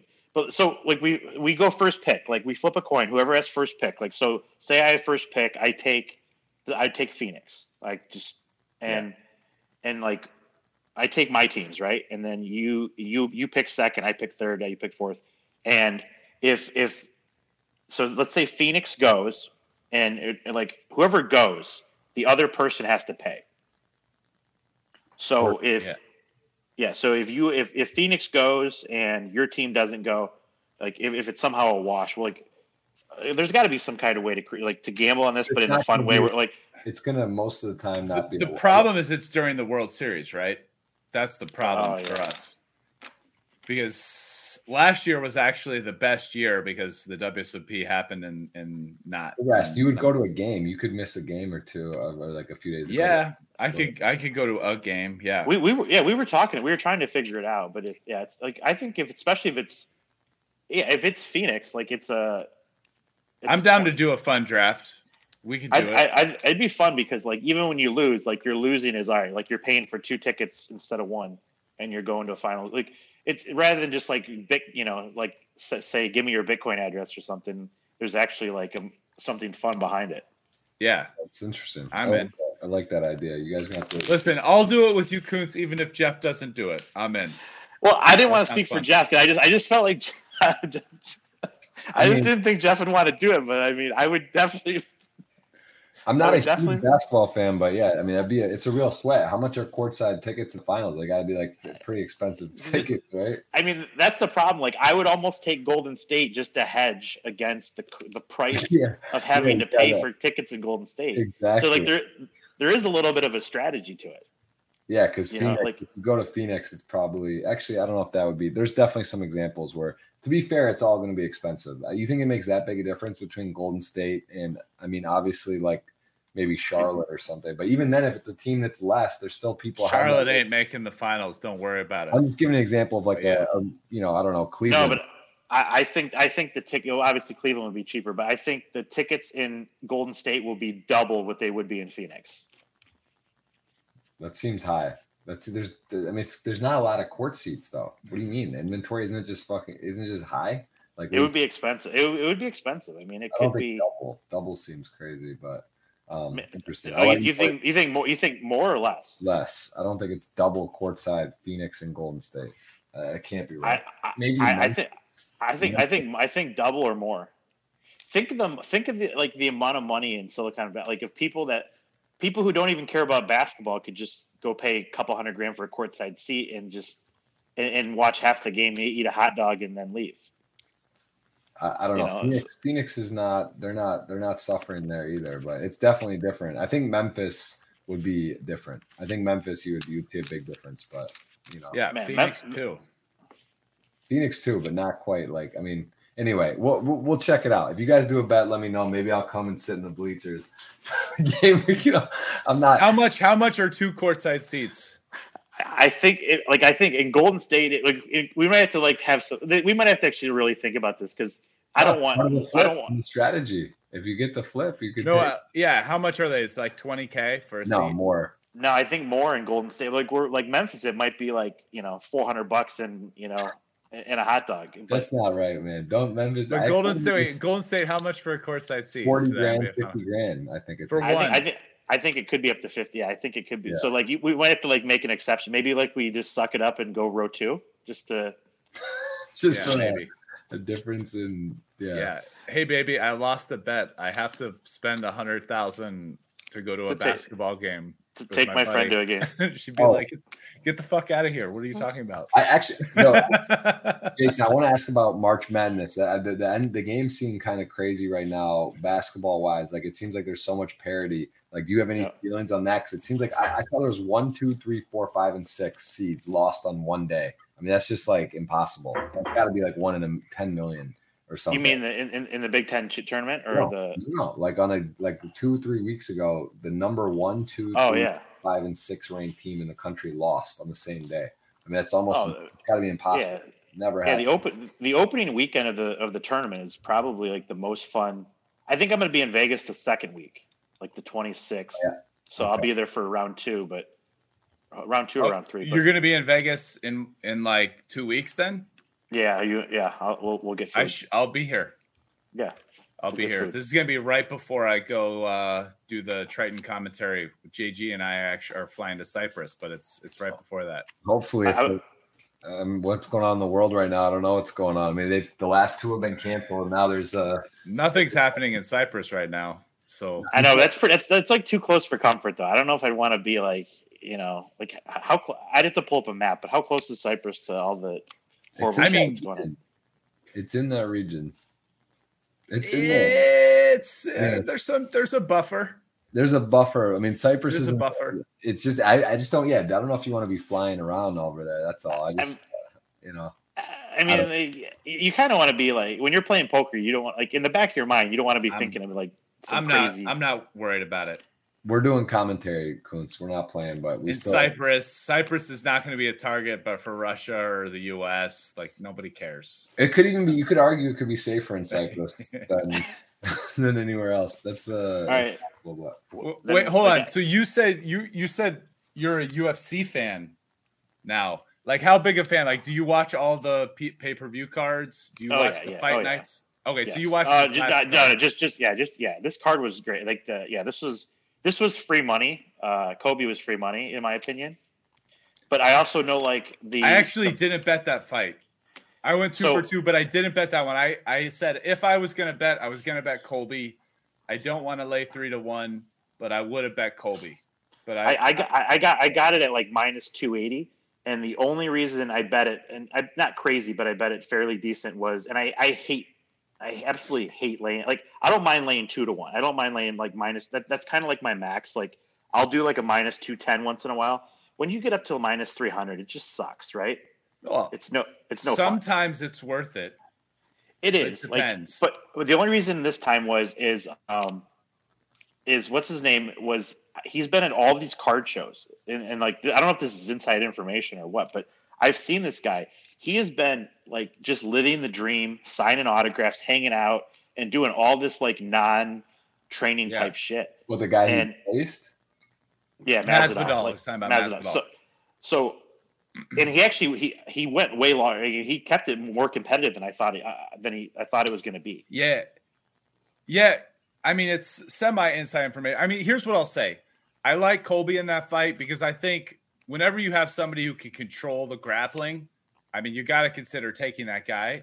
I don't love laying 3 to 1. I mean, the fight I won the most money on that card was I bet 2 fights. I went 2 for 2. It was a good card for me. So I've watched Edson Barboza fight multiple times, but I never watched Bryce Mitchell fight before. Right, the dude for like the American Cowboy guy. Yeah, he's great. He's great, by the way. He donated half of his money. Yeah. But.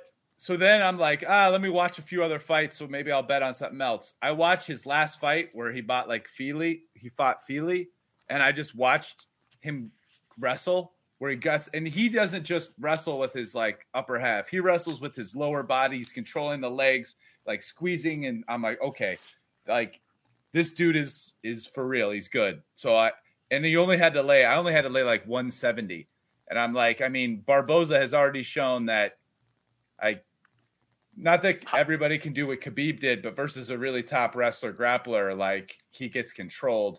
And also, I kind of feel like guys who kick, like their strength is kicking, like that's not as effective as boxing and stuff to keep wrestlers off you. How old is he now? I bet Bryce Mitchell.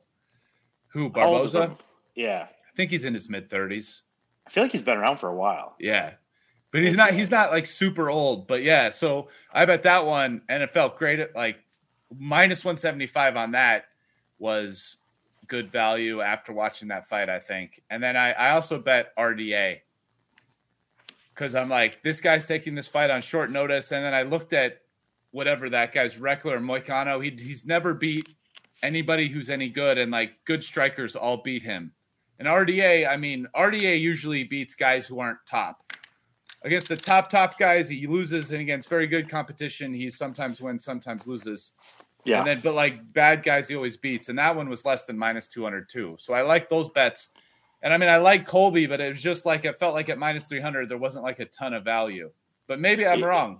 I don't know. No, it was tough. Like I hate pulling the trigger on that, but like literally just seeing the guy out partying in nightclubs and like literally just taking pictures. And I thought there was a chance that he gasses in the first round. Like I was getting like really worried because I was just banking that first round. Like I almost bet first round knockout or second round knockout, so I was shocked. Like they went the distance. He stayed up. Like I was baffled. The fight before that was amazing too. Yeah, that was who fought before? That was the RDA fight. Was that the RDA fight? Jordan, yeah. Right? RDA fought Moicano, dude. So here's the crazy thing. Early in the card, there's a fight with Kevin Holland and this like Brazilian cowboy guy, whatever his name is. The ref stops the fight when the cowboy's on the ground. He's in a bad position. He's blocking, and Kevin Holland's like winging elbows in. And the ref stops it, which I would say was on the early side, but not like unreasonable. But here's the thing. The guy's blocking it. In the fight you're talking about, which was amazing. How many times should they have stopped that fight? I mean, dude, RDA was ground and pound. The guy's head was bouncing off the canvas like this with no fucking defense. And the ref didn't stop it at third. It's like, how do you stop the one fight, but not stop this? That makes no sense. I mean, the respect I have. I mean, obviously the guy lost years off his life, but like for him to just keep getting, it was insane. Which one?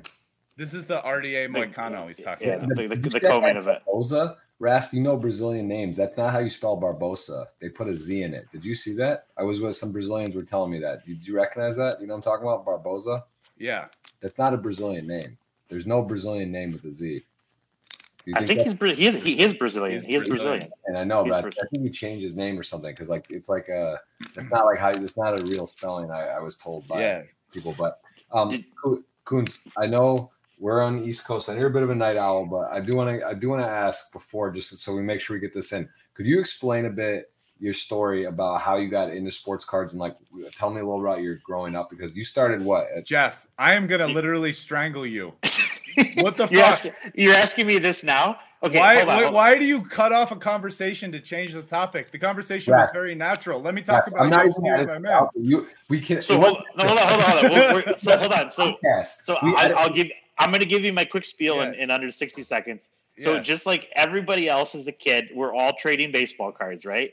At 8, 9, 10 years old, like we all did it, and that's why we love it today. Everybody kind of veered off into doing whatever normal shit they did.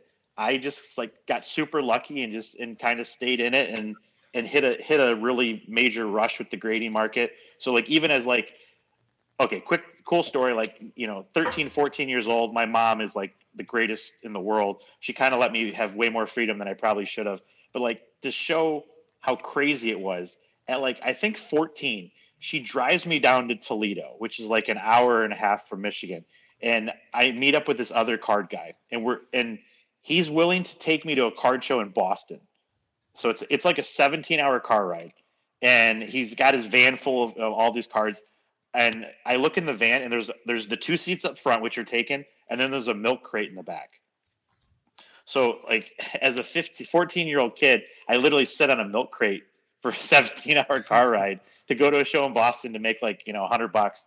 But I was just like, that just shows how addicted I was to you know, like cards. But, you know, and then I got lucky, graded hit, like, you know, made money and was able to. Cheers to your mom for driving you. Jesus. Oh, my mom, she drive me to shows all the time. Like, she was a hustler. Like, I feel like all entrepreneurs have, like, that kind of young, you know, you like, you kind of got away with a little more as a kid. But, yeah, did well, made money, lost a ton of money, made money, had fun with it. And we're back. So anyway, back to UFC. Okay.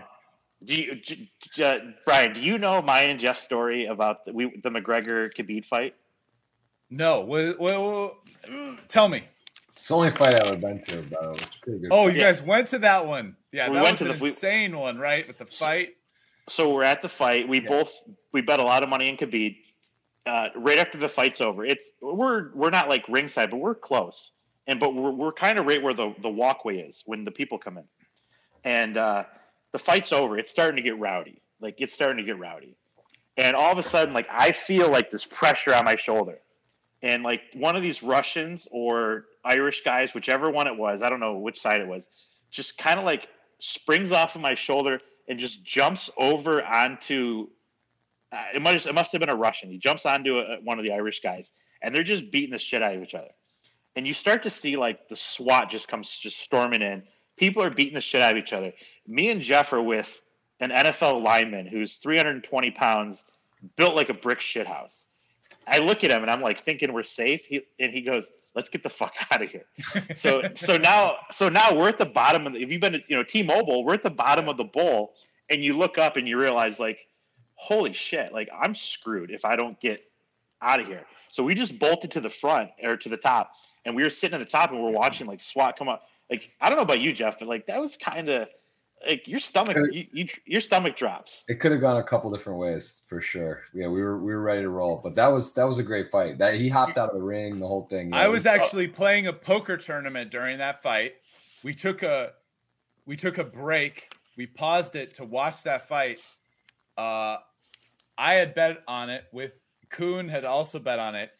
So this was like my kind of introduction to UFC in a way, right? Oh, really? That was a super big fight. I wasn't that big of a fan before. I was, but not like big. But I was on the fish side. I realized that as I'm watching the fight that my McGregor bet was like lighting money on fire. And I'm like, but then that started changing my whole, like, wow, like how cool is this? Like actually guys who wrestle and grapple, like that's awesome. And, you know, started me down this journey. You know, after that fight, I watched like every single one of Khabib's old fights. And I'm like, okay, this guy's like the fucking truth. Like I'm betting on this guy every single fight afterwards. And the crazy thing is actually in his like future fights, the public narrative was like, how can this guy beat Khabib? And somehow you only had to lay like 220 or 280. No, he was minus. So he was like minus 175, 180. We got. I think we talked. No, McGregor was great, but I'm even talking like later against Poirier and Gaethje. Oh yeah. Like you didn't even have to lay that much. Like sometimes you get these, you got to lay 300 or more. Like Khabib was never even over 300 against them. It was like great bets. But I just remember that fight. Like I feel like we talked to some pro and he was trying to explain to us that the true odds were like Khabib should have been like minus 400. But so many fish were, no offense, so many fish were jumping on McGregor that it kept the line down. And he's like the value at minus 170 or 180, whatever it was at, was so insane. So we were just like, okay, like my heart, I'm a huge McGregor fan. I wanted to bet McGregor, and he's like, it's just the most dead money. So we pounded Khabib. Yeah. You know, once Jeff bet Khabib, I was like, there's no way I'm not betting on Khabib because, you know, he's not going to, Jeff's not going to lose a sporting wager. By the way, speaking, so in like 2 days, so this isn't like some huge fight, but on this UFC fight night, there's this guy, it's his second fight in the UFC, Alex Pereira. Have you heard of him? He's a middleweight. He actually, in kickboxing, he was like the Glory champion for years. He was actually a two-weight champion. And he beat Izzy twice. He knocked Israel Adesanya out, and he's now a middleweight in the UFC, and he's fighting. It's a pretty interesting fight. The other guy who's fighting only has like one loss in his career. It's the headlining the card. But I watched Alex Pereira's one fight in the UFC, where he knocked the guy out after the guy tried to wrestle with him. He knocked him out in round two.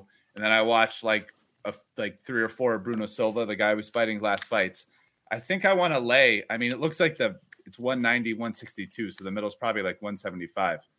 I think I want to lay the 175 on Alex Pereira because it looks like, so Bruno Silva, my understanding from watching these three or four fights is he's a striker and he's a decent striker. He looks like he's all right. But like Alex Pereira is like a fucking world champion kickboxer who's as good as Israel Adesanya striking. I'm like, will I take Israel Adesanya, quote unquote, striking against a guy who's like a decent, good middleweight striker? Like, yeah. So I don't know. That's a very simplistic breakdown.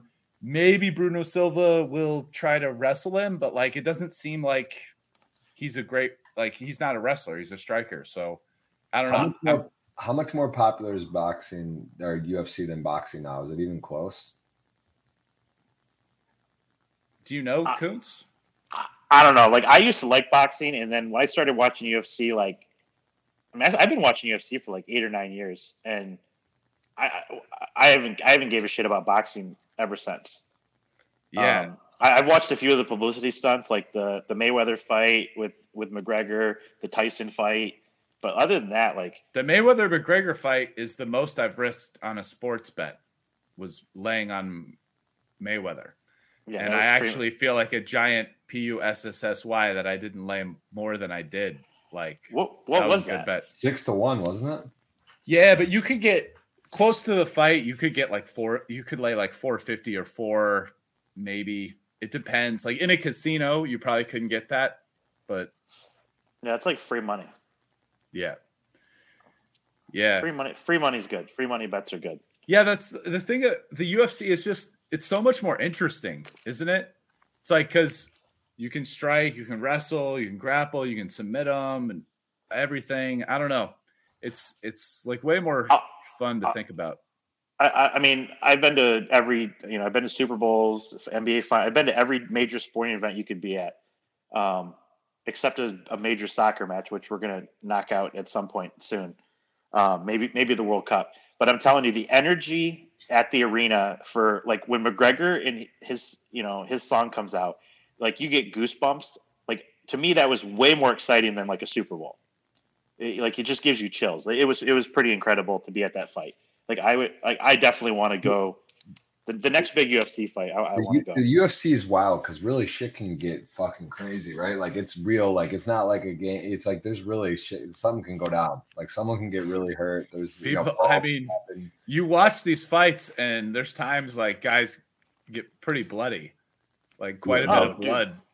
Like, I mean, like when you see them get knocked out, and then they like get up and like try starting like a fight with the ref because they have no idea where they're at. Like that's crazy. Like it's just yeah. I mean, it's like modern day gladiator type shit. I mean, yeah, it's pretty. Yeah, that's like the mindset. That's another thing that's cool. Listen, I'm I watch like the embedded stuff. Like I love trying to see like how's this guy talking about the fight. I don't know, it's fun, it's interesting. Like you're saying, the mindset of it has to be, I mean, it's, think about it, you're getting in there and really it's like you can get hurt, like your arm can get broken, like things can get pretty bad in there in the cage. Like there's the a guys lot of stepping in the ref, right? Because like if the ref doesn't stop it in the right spot, like guys are going in there to take you down. I mean, like if you're like unprotected, you know. I mean, think how many times you've seen a hit or a strike, and you're like, all right, this is over, and then all of a sudden, like the shit keeps going, and then that guy ends up winning. You're like, how the hell did he absorb that, not get knocked out, and like he came back in the next round and won the fight after like this? It just blows my mind sometimes. But let's we should go to the next fight in Vegas. Yo, I'm down, man. I don't know when the next one in Vegas is going to be. I mean, I think from a perspective, this last card was probably fun. I'd say for a pay-per-view card, it was weaker. I mean, there was no championship fight, but dude, there's going to be a really good card. It's not in Vegas in April 9th here. There's 2 championship fights. Neither of the championship fights are amazing. It's Volkanovski defending against Korean Zombie, which he should probably win. And Peter Yan versus Aljamain Sterling in their rematch, which I think is more interesting than that one, although Yan is a decent favorite.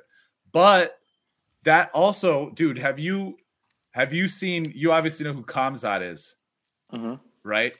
Khamzat's fighting, and he's not just fighting anyone. He's fighting, he's like ranked number 11 now. Dude, so Jeff, Khamzat Chimaev. April 9th? Yeah.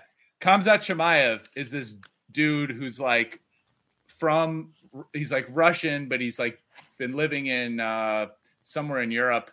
And he's come in the UFC and he's won like 3 or 4. He fought at 170. The next week he like fought at 185. This is before COVID. He's had one strike landed on him in like 3 or 4 fights. One. And he's finished all the guys in like the first and one guy in the second round. It's like he's just fucking destroyed these guys. It's been crazy. He's now fighting like the number 2 guy at welterweight. What's his name? The Brazilian like jiu-jitsu. He's like a jiu-jitsu master or whatever. Gilbert Burns. He's number 2. So that fight not only has 2 championship fights, but it's got like, to me, this is like maybe the most exciting fight on the card is Khamzat getting his first like real test. I mean, if he just like waxes Gilbert Burns in like a round or 2, like, okay, man, I'm already like love this dude, but like I'm officially on the train. Like, so if he whacks him, we're going to the, because then he'll be on the UFC pay-per-view. Like we'll go. That's where I actually want to go. Like when the world calms down a little bit. Like you guys are both married to Brazilian chicks. Like and they do host major pay-per-view UFCs in Brazil. Yeah, like, I'm sure those are wild, dude. Because Brazilians they get after it. I'm gonna need to, like, you guys to pull all your favors, get us some like ringside, in Brazil. Speaking of courtside, what does ringside UFC go for? That's what I'm saying. In Brazil, it might be cheaper. I'm guessing. Well, it's in Rio. Yeah, it probably is. Yeah, it's a good start. I mean, risk of death might be higher than like Las Vegas, but it'll be a rush. There could be a real. Maybe if Colby Covington is fighting. Yeah. You know about this, Jeff? You know Colby. I know who he is. He actually plays at the. So he's this guy. So apparently the story is like he was a UFC fighter. He just like was doing really well. He was even ranked, and they told the guy who owned the gym where he trained at, like, we're gonna release him after this fight, win or lose, because he's just not interesting enough. So then he goes into Brazil, and after he wins his fight, like calls everybody like filthy animals, and I'm sure everybody wanted to fucking kill him. But like now he's just this like put on this persona where he like amps everything up to a 10. He wears like the MAGA hat and just like talks all kinds of shit about people's families, everything. It's like over the top. Because he wasn't interesting. He just went full. He went full heel. He did the full heel. That's how you make money though. I mean, look what McGregor did. McGregor's like, he's the most, like, he was so fun to watch. Like before, after, during, the most entertaining guy in my opinion. Like, dude, his rise was epic. I wonder, like, I don't think he's not ever gonna be McGregor again. But I would go to the next fight just for the atmosphere. Will he get another big fight? I think there's a chance he's gonna get one more. Like, it's tough, man, because he's just, his career, he's done. But like, I think just because of who he is, he might get one more. And then he'll be a big dog, and it'll be fun to root for the dog, is my guess. How much is at stake if he gets smoked though, for him? I think he's already over right now. So like I think people would expect it, but his left is so deadly that at any point he could win the fight. So like, I think even with Khabib, I was still worried. Like Khabib was just totally messing with them, like the whole fight, you could tell. And I was getting worried because at any moment he could still throw that left hook and knock him out. I don't know, man. Once thing is, counter gasses. Once he gasses, the power isn't there.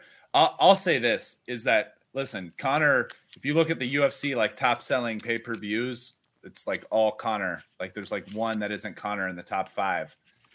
Like, so is he going to get another fight? Like, yeah, if he wants to, of course the UFC will give him something. The problem at this point is that I mean, the dude hasn't really been training seriously for years. Now he's coming off like a serious injury where he broke his leg. I mean, dude, if they fed him to like the top guys in that division, I mean, like, honestly, I think his chances against Islam today, Islam Makhachev, who I think is the best lightweight, is like, he's like under 10%. Like, he's going to get fucking, he's like, this guy's like the next coming of Khabib. Like, literally, Khabib's in his corner, and he traded with Khabib and his dad since he was like a kid. So he's, you know, he's very similar in the fighting style. But even like Charles Oliveira, who's the champ, like, I think is a big favorite against Connor.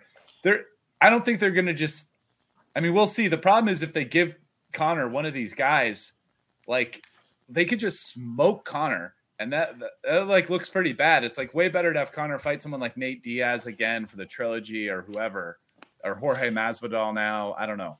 It could be a good betting opportunity if they let him come in against one of these guys that I think it's less than 10. I think it's like, you know, like a 25-1 shot that Connor beats, you know, Islam. Yeah, me too.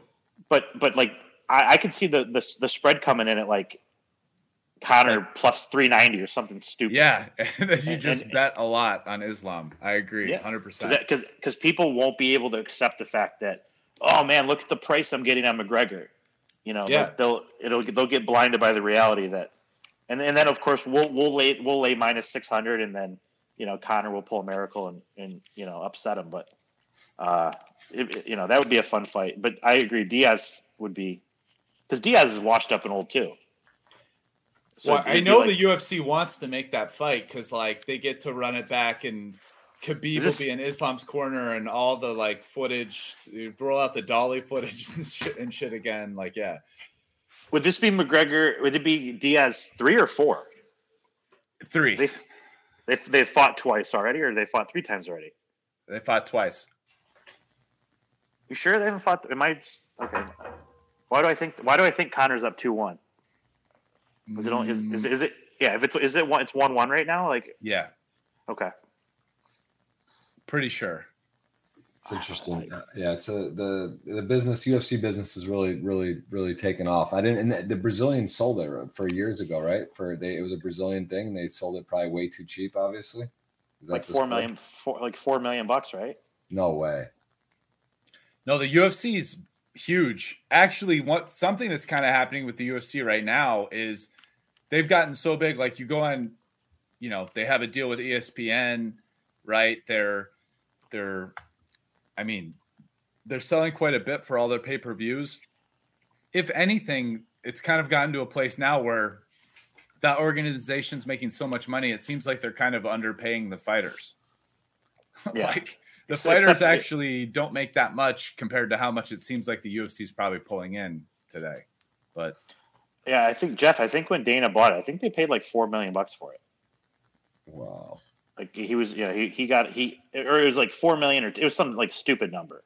And so, I mean, we obviously we can look it up really quick, but I mean, it's a multi-billion dollar company now. Holy shit. Yeah. Like a small UFC, like a bad UFC card will sell like 400,000 at $75 a pop. And like a good one will be close to $1 million, or, you know, they've had ones over $1 million. Yeah. So, you know, it's pretty decent. Plus they have, it's like they're getting money from ESPN, because like essentially all the like fight nights are shown on ESPN Plus and whatever. And I don't know if you have to pay. Do you have to pay for the UFC Fight Pass? I'm probably paying UFC for their Fight Pass. Yeah, it's a good business. I did get a 10% notification on my phone, so I would talk to you guys for 4 hours, but we might have to. Yeah, wind down. I think Rast, I've asked a lot of questions. All right, no, Jeff, you drive again now. Now's when you drive. Koontz only has 10%. We're winding it down. Drive us. I can take us in and wind us down. All right, Koontz. So Rast is drinking something. Rast is blasted off. He's ready to go. All right, Koontz. Let me think. What are we going to close on? Give me your 2022 sort of prediction for the sports card market. I want to hear it right here out of the horse's mouth. What's going on? I know you're going to be a little more bullish than normal than most, but you always shoot me straight. So what are your thoughts? What's going to be? Is there going to be a big moment here for the industry? So the only thing I can say is, obviously, we have no idea what's going to go on with the world. With that being said, when COVID hit, I thought everything crashed and cards went nuts. So I remember I was worried about you mentally. That was moment. It's crazy. It's crazy how unpredictable it is that you're the guy in the industry, and it's so hard to really know, right? Like, you just don't. It's not like you have insider, and it's just really hard to predict. You know? Well, looking now, it actually shows how strong of investment cards are because, I was freaking out because 90% of my net worth is in cardboard. And my first thought was, in COVID, nobody needs baseball cards. But it just kind of showed that everybody was looking for alternative investments and wanted tangible shit in their hand. And so much real money, institutional money came in. So if we can have a bullish market during something like COVID, I'm not really freaked out about anything crazy happening in the world. Yeah, if you would have asked me, they stopped playing sports. They canceled NBA. If you would have asked me 5 years ago, what's the worst thing you could ever think of to happen in sports cards? I'm like, I don't know, them stop playing would be really bad. That would be the worst thing I could think of. And that happened, and cards went higher. So I don't even know what to I can't answer your question because I'm lost. I don't even know what to think anymore. If worst case, it'd be the awful. If we go to some crazy war, who knows what's going to happen? Maybe people are like, "Oh my God, I want to pull my money out of the stock market and buy baseball cards." It seems like the most absurd thing to say, but it kind of happened before. So, I don't want to think a year. I want to think 5-10 years down the road. 5 to 10 years, I'm extremely bullish because I think there are going to be a ton more people coming in. I think all the people that are 25 to 35 years old right now, they're going to start buying back their childhood when they start having more disposable income. So even stuff like LeBron, LeBron's a rookie in 2003, people that are 20, 25 that grew up watching LeBron the way we grew up watching Jordan, they might not have the money. We can all appreciate how good LeBron is, but they might not have the money to buy LeBron right now. Whereas in 5-10 years, they have, more money, more disposable income. And they're like, you know what, I'm going to pull the trigger and buy a $30,000 LeBron rookie. So I feel the same way about video games. We haven't even talked about this, and we could do a whole nother podcast. I'm super bullish on video games, sealed video games. And I made a massive investment in sealed video games. It's really weird. But to me, I think it is so rare to think of a kid getting a Super Mario Brothers and not opening it.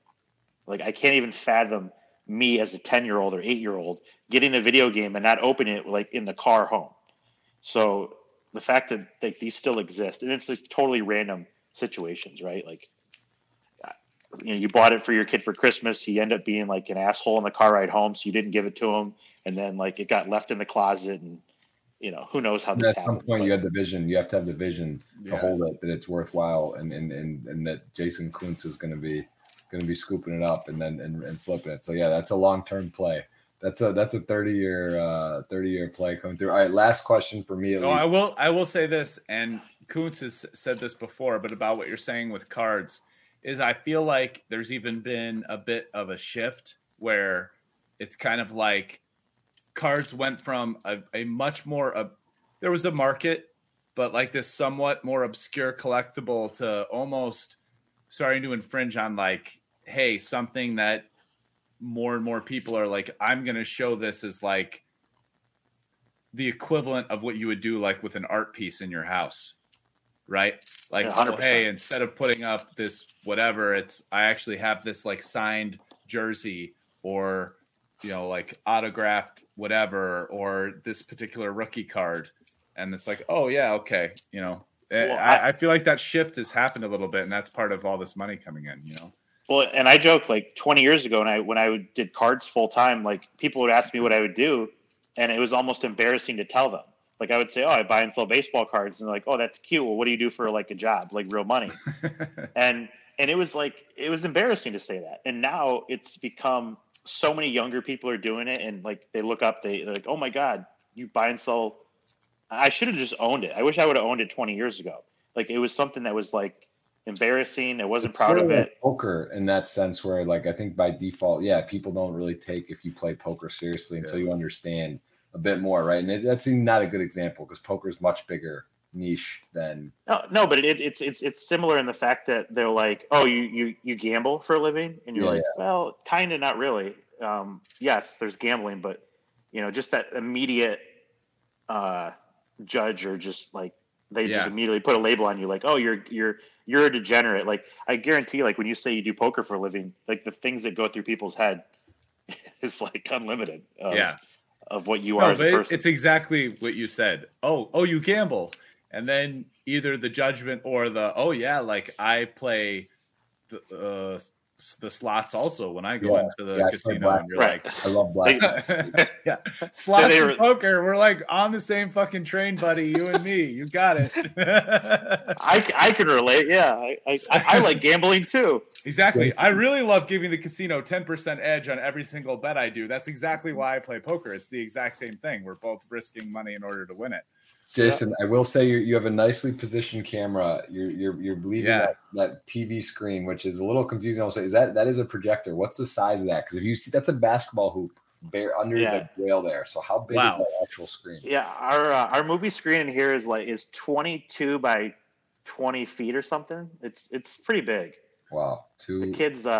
And so that screen up there is just like you're out here, you're shooting hoops, there's probably a gym there, and then you just put like a game or something up there, right? Yeah, and actually where I'm at right now, I'm sitting, like we have a really nice poker table set up, and like we, up here, and so we're all playing poker. Yeah, we're playing poker. We throw the UFC on there. It's like it's a 4K HD projector, so when we're watching, it's pretty, and they turn the surround sound in the building, so like especially during UFC or whatever. It's pretty intense.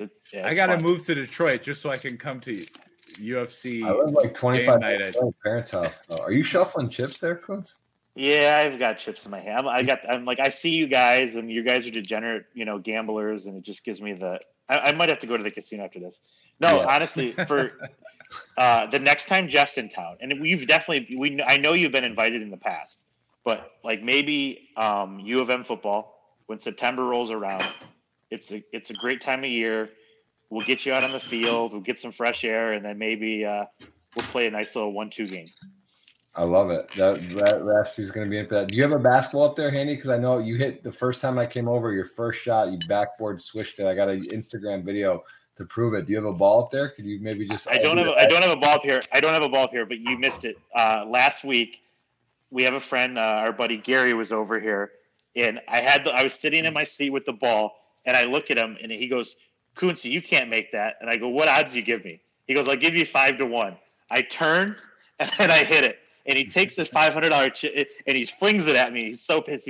He goes, you cheated me. And I go, I mean, it was like, I wish it was on video. It was the funniest. Everyone was dying for like 20 minutes. Like from the moment we made the bet to like when I hit the shot was like, I was like, bet, locked. And then I just shot it, and it just switched. First shot, 5-1. And oh my God, he was so pissed. You got to have a nest in there, like a camera on the court, like for some. I do. I mean, yeah, there's cameras everywhere in here, so I could definitely go back and find it. I need to. You might have to catch video of it. All right. Well, listen, that's it. Question wise on my end, Rasty, what do you got? Do you have one more? We can't go rabbit hole, but we're almost at 2 hours on the nose. If you want to just listen, Jeff, we already know this about me. I'm a horrible question on the spot guy. I'm only like. All right, conversation in the flow. All right, last question for real, because we'll just take it right to 2 hours since we're almost there and we're setting milestones on Big Free. This is a lot. This is late, Fred. We're recording. This is almost past midnight Eastern. Jason, we appreciate you. We might have to cut like the basketball, like the 20 minutes of us talking about our basketball battle, because like we 2 hours is a lot of time for people to listen to. So it is. I mean, it is a lot. You got if we cut out UFC. And no, NBA, we can't cut anything out. The people want all of it. The people love you. The people are here for you, Koontz. We're just filtering them. Give the people what they want. You got it right. All right. Last question. How do you store? What's the best way if you own sports cards to show? Because everyone, the majority, have it in a safe, or they have it somewhere. Like, what's a good way? And is there maybe something that, because I'll say this, a very good friend of mine for NFTs, they I had never seen it. I heard about it. Like they had this thing they put on the wall and it cycles through. So like, is there a good option to show and more so enjoy your own collection. It's not a risk. What do you suggest? Because this is a problem I have with sports cards. This is an actual problem. Yeah, it's a big one. I mean, honestly, the best way is a safety deposit box. And then when you have somebody coming in town, and it sucks, but I mean, like, my bank is, 12 minutes away.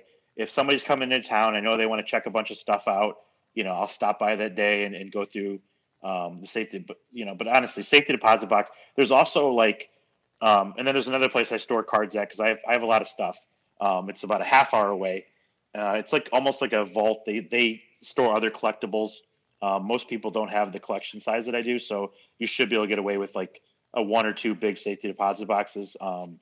But yeah, in every major city. That's what I'm saying. Like, it's like you got some buddies in town, or you just want to enjoy in your office, but you can't really just like leave it out because you have, whatever. People, it's just like, it's difficult because I think that's one of the, that seems like a real issue though. That's all I'm saying. Because for me, it is. And yeah, I mean, it's annoying. Like, okay, you own all this stuff and you put it in a thing or whatever, I don't know. It just seems like that's sort of NFT addresses, right? That's kind of one of the things about it's a bonus of NFT. Honestly, like the stuff that I have as an investment is different than the stuff that I enjoy looking at. So luckily the stuff I enjoy looking at, might be, framed up $1,000, $500 where, it's not the end of the world. Like you got that badass Tyson thing on your wall.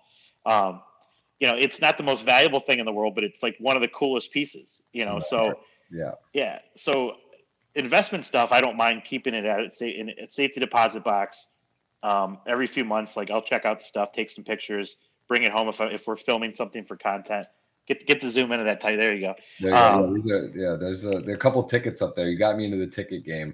Those are, I love tickets. So, yeah. Like, if you buy some cool stuff for the wall, like jerseys, framed up, but the really, really good stuff you got to keep locked up. All right, we did it. We made 2 hours minus 74 minutes of UFC and NBA, which if you enjoy that, that'll be very, this will be big. If not, then you can not 74 minutes. It was a lot, but it's great. It's all good. Look, Rast is giving the look right now of, I want to go for 3 hours. That's the look he's giving us. He's giving us the I want to go for 3 hour look. I would. It sounds like Koontz is going to run out of battery. I got a third beer that's actually twice as strong as the last two I drank. So it's almost like having four. I held off because we were about to quit right now. Yeah. But I would do it. I'm an animal.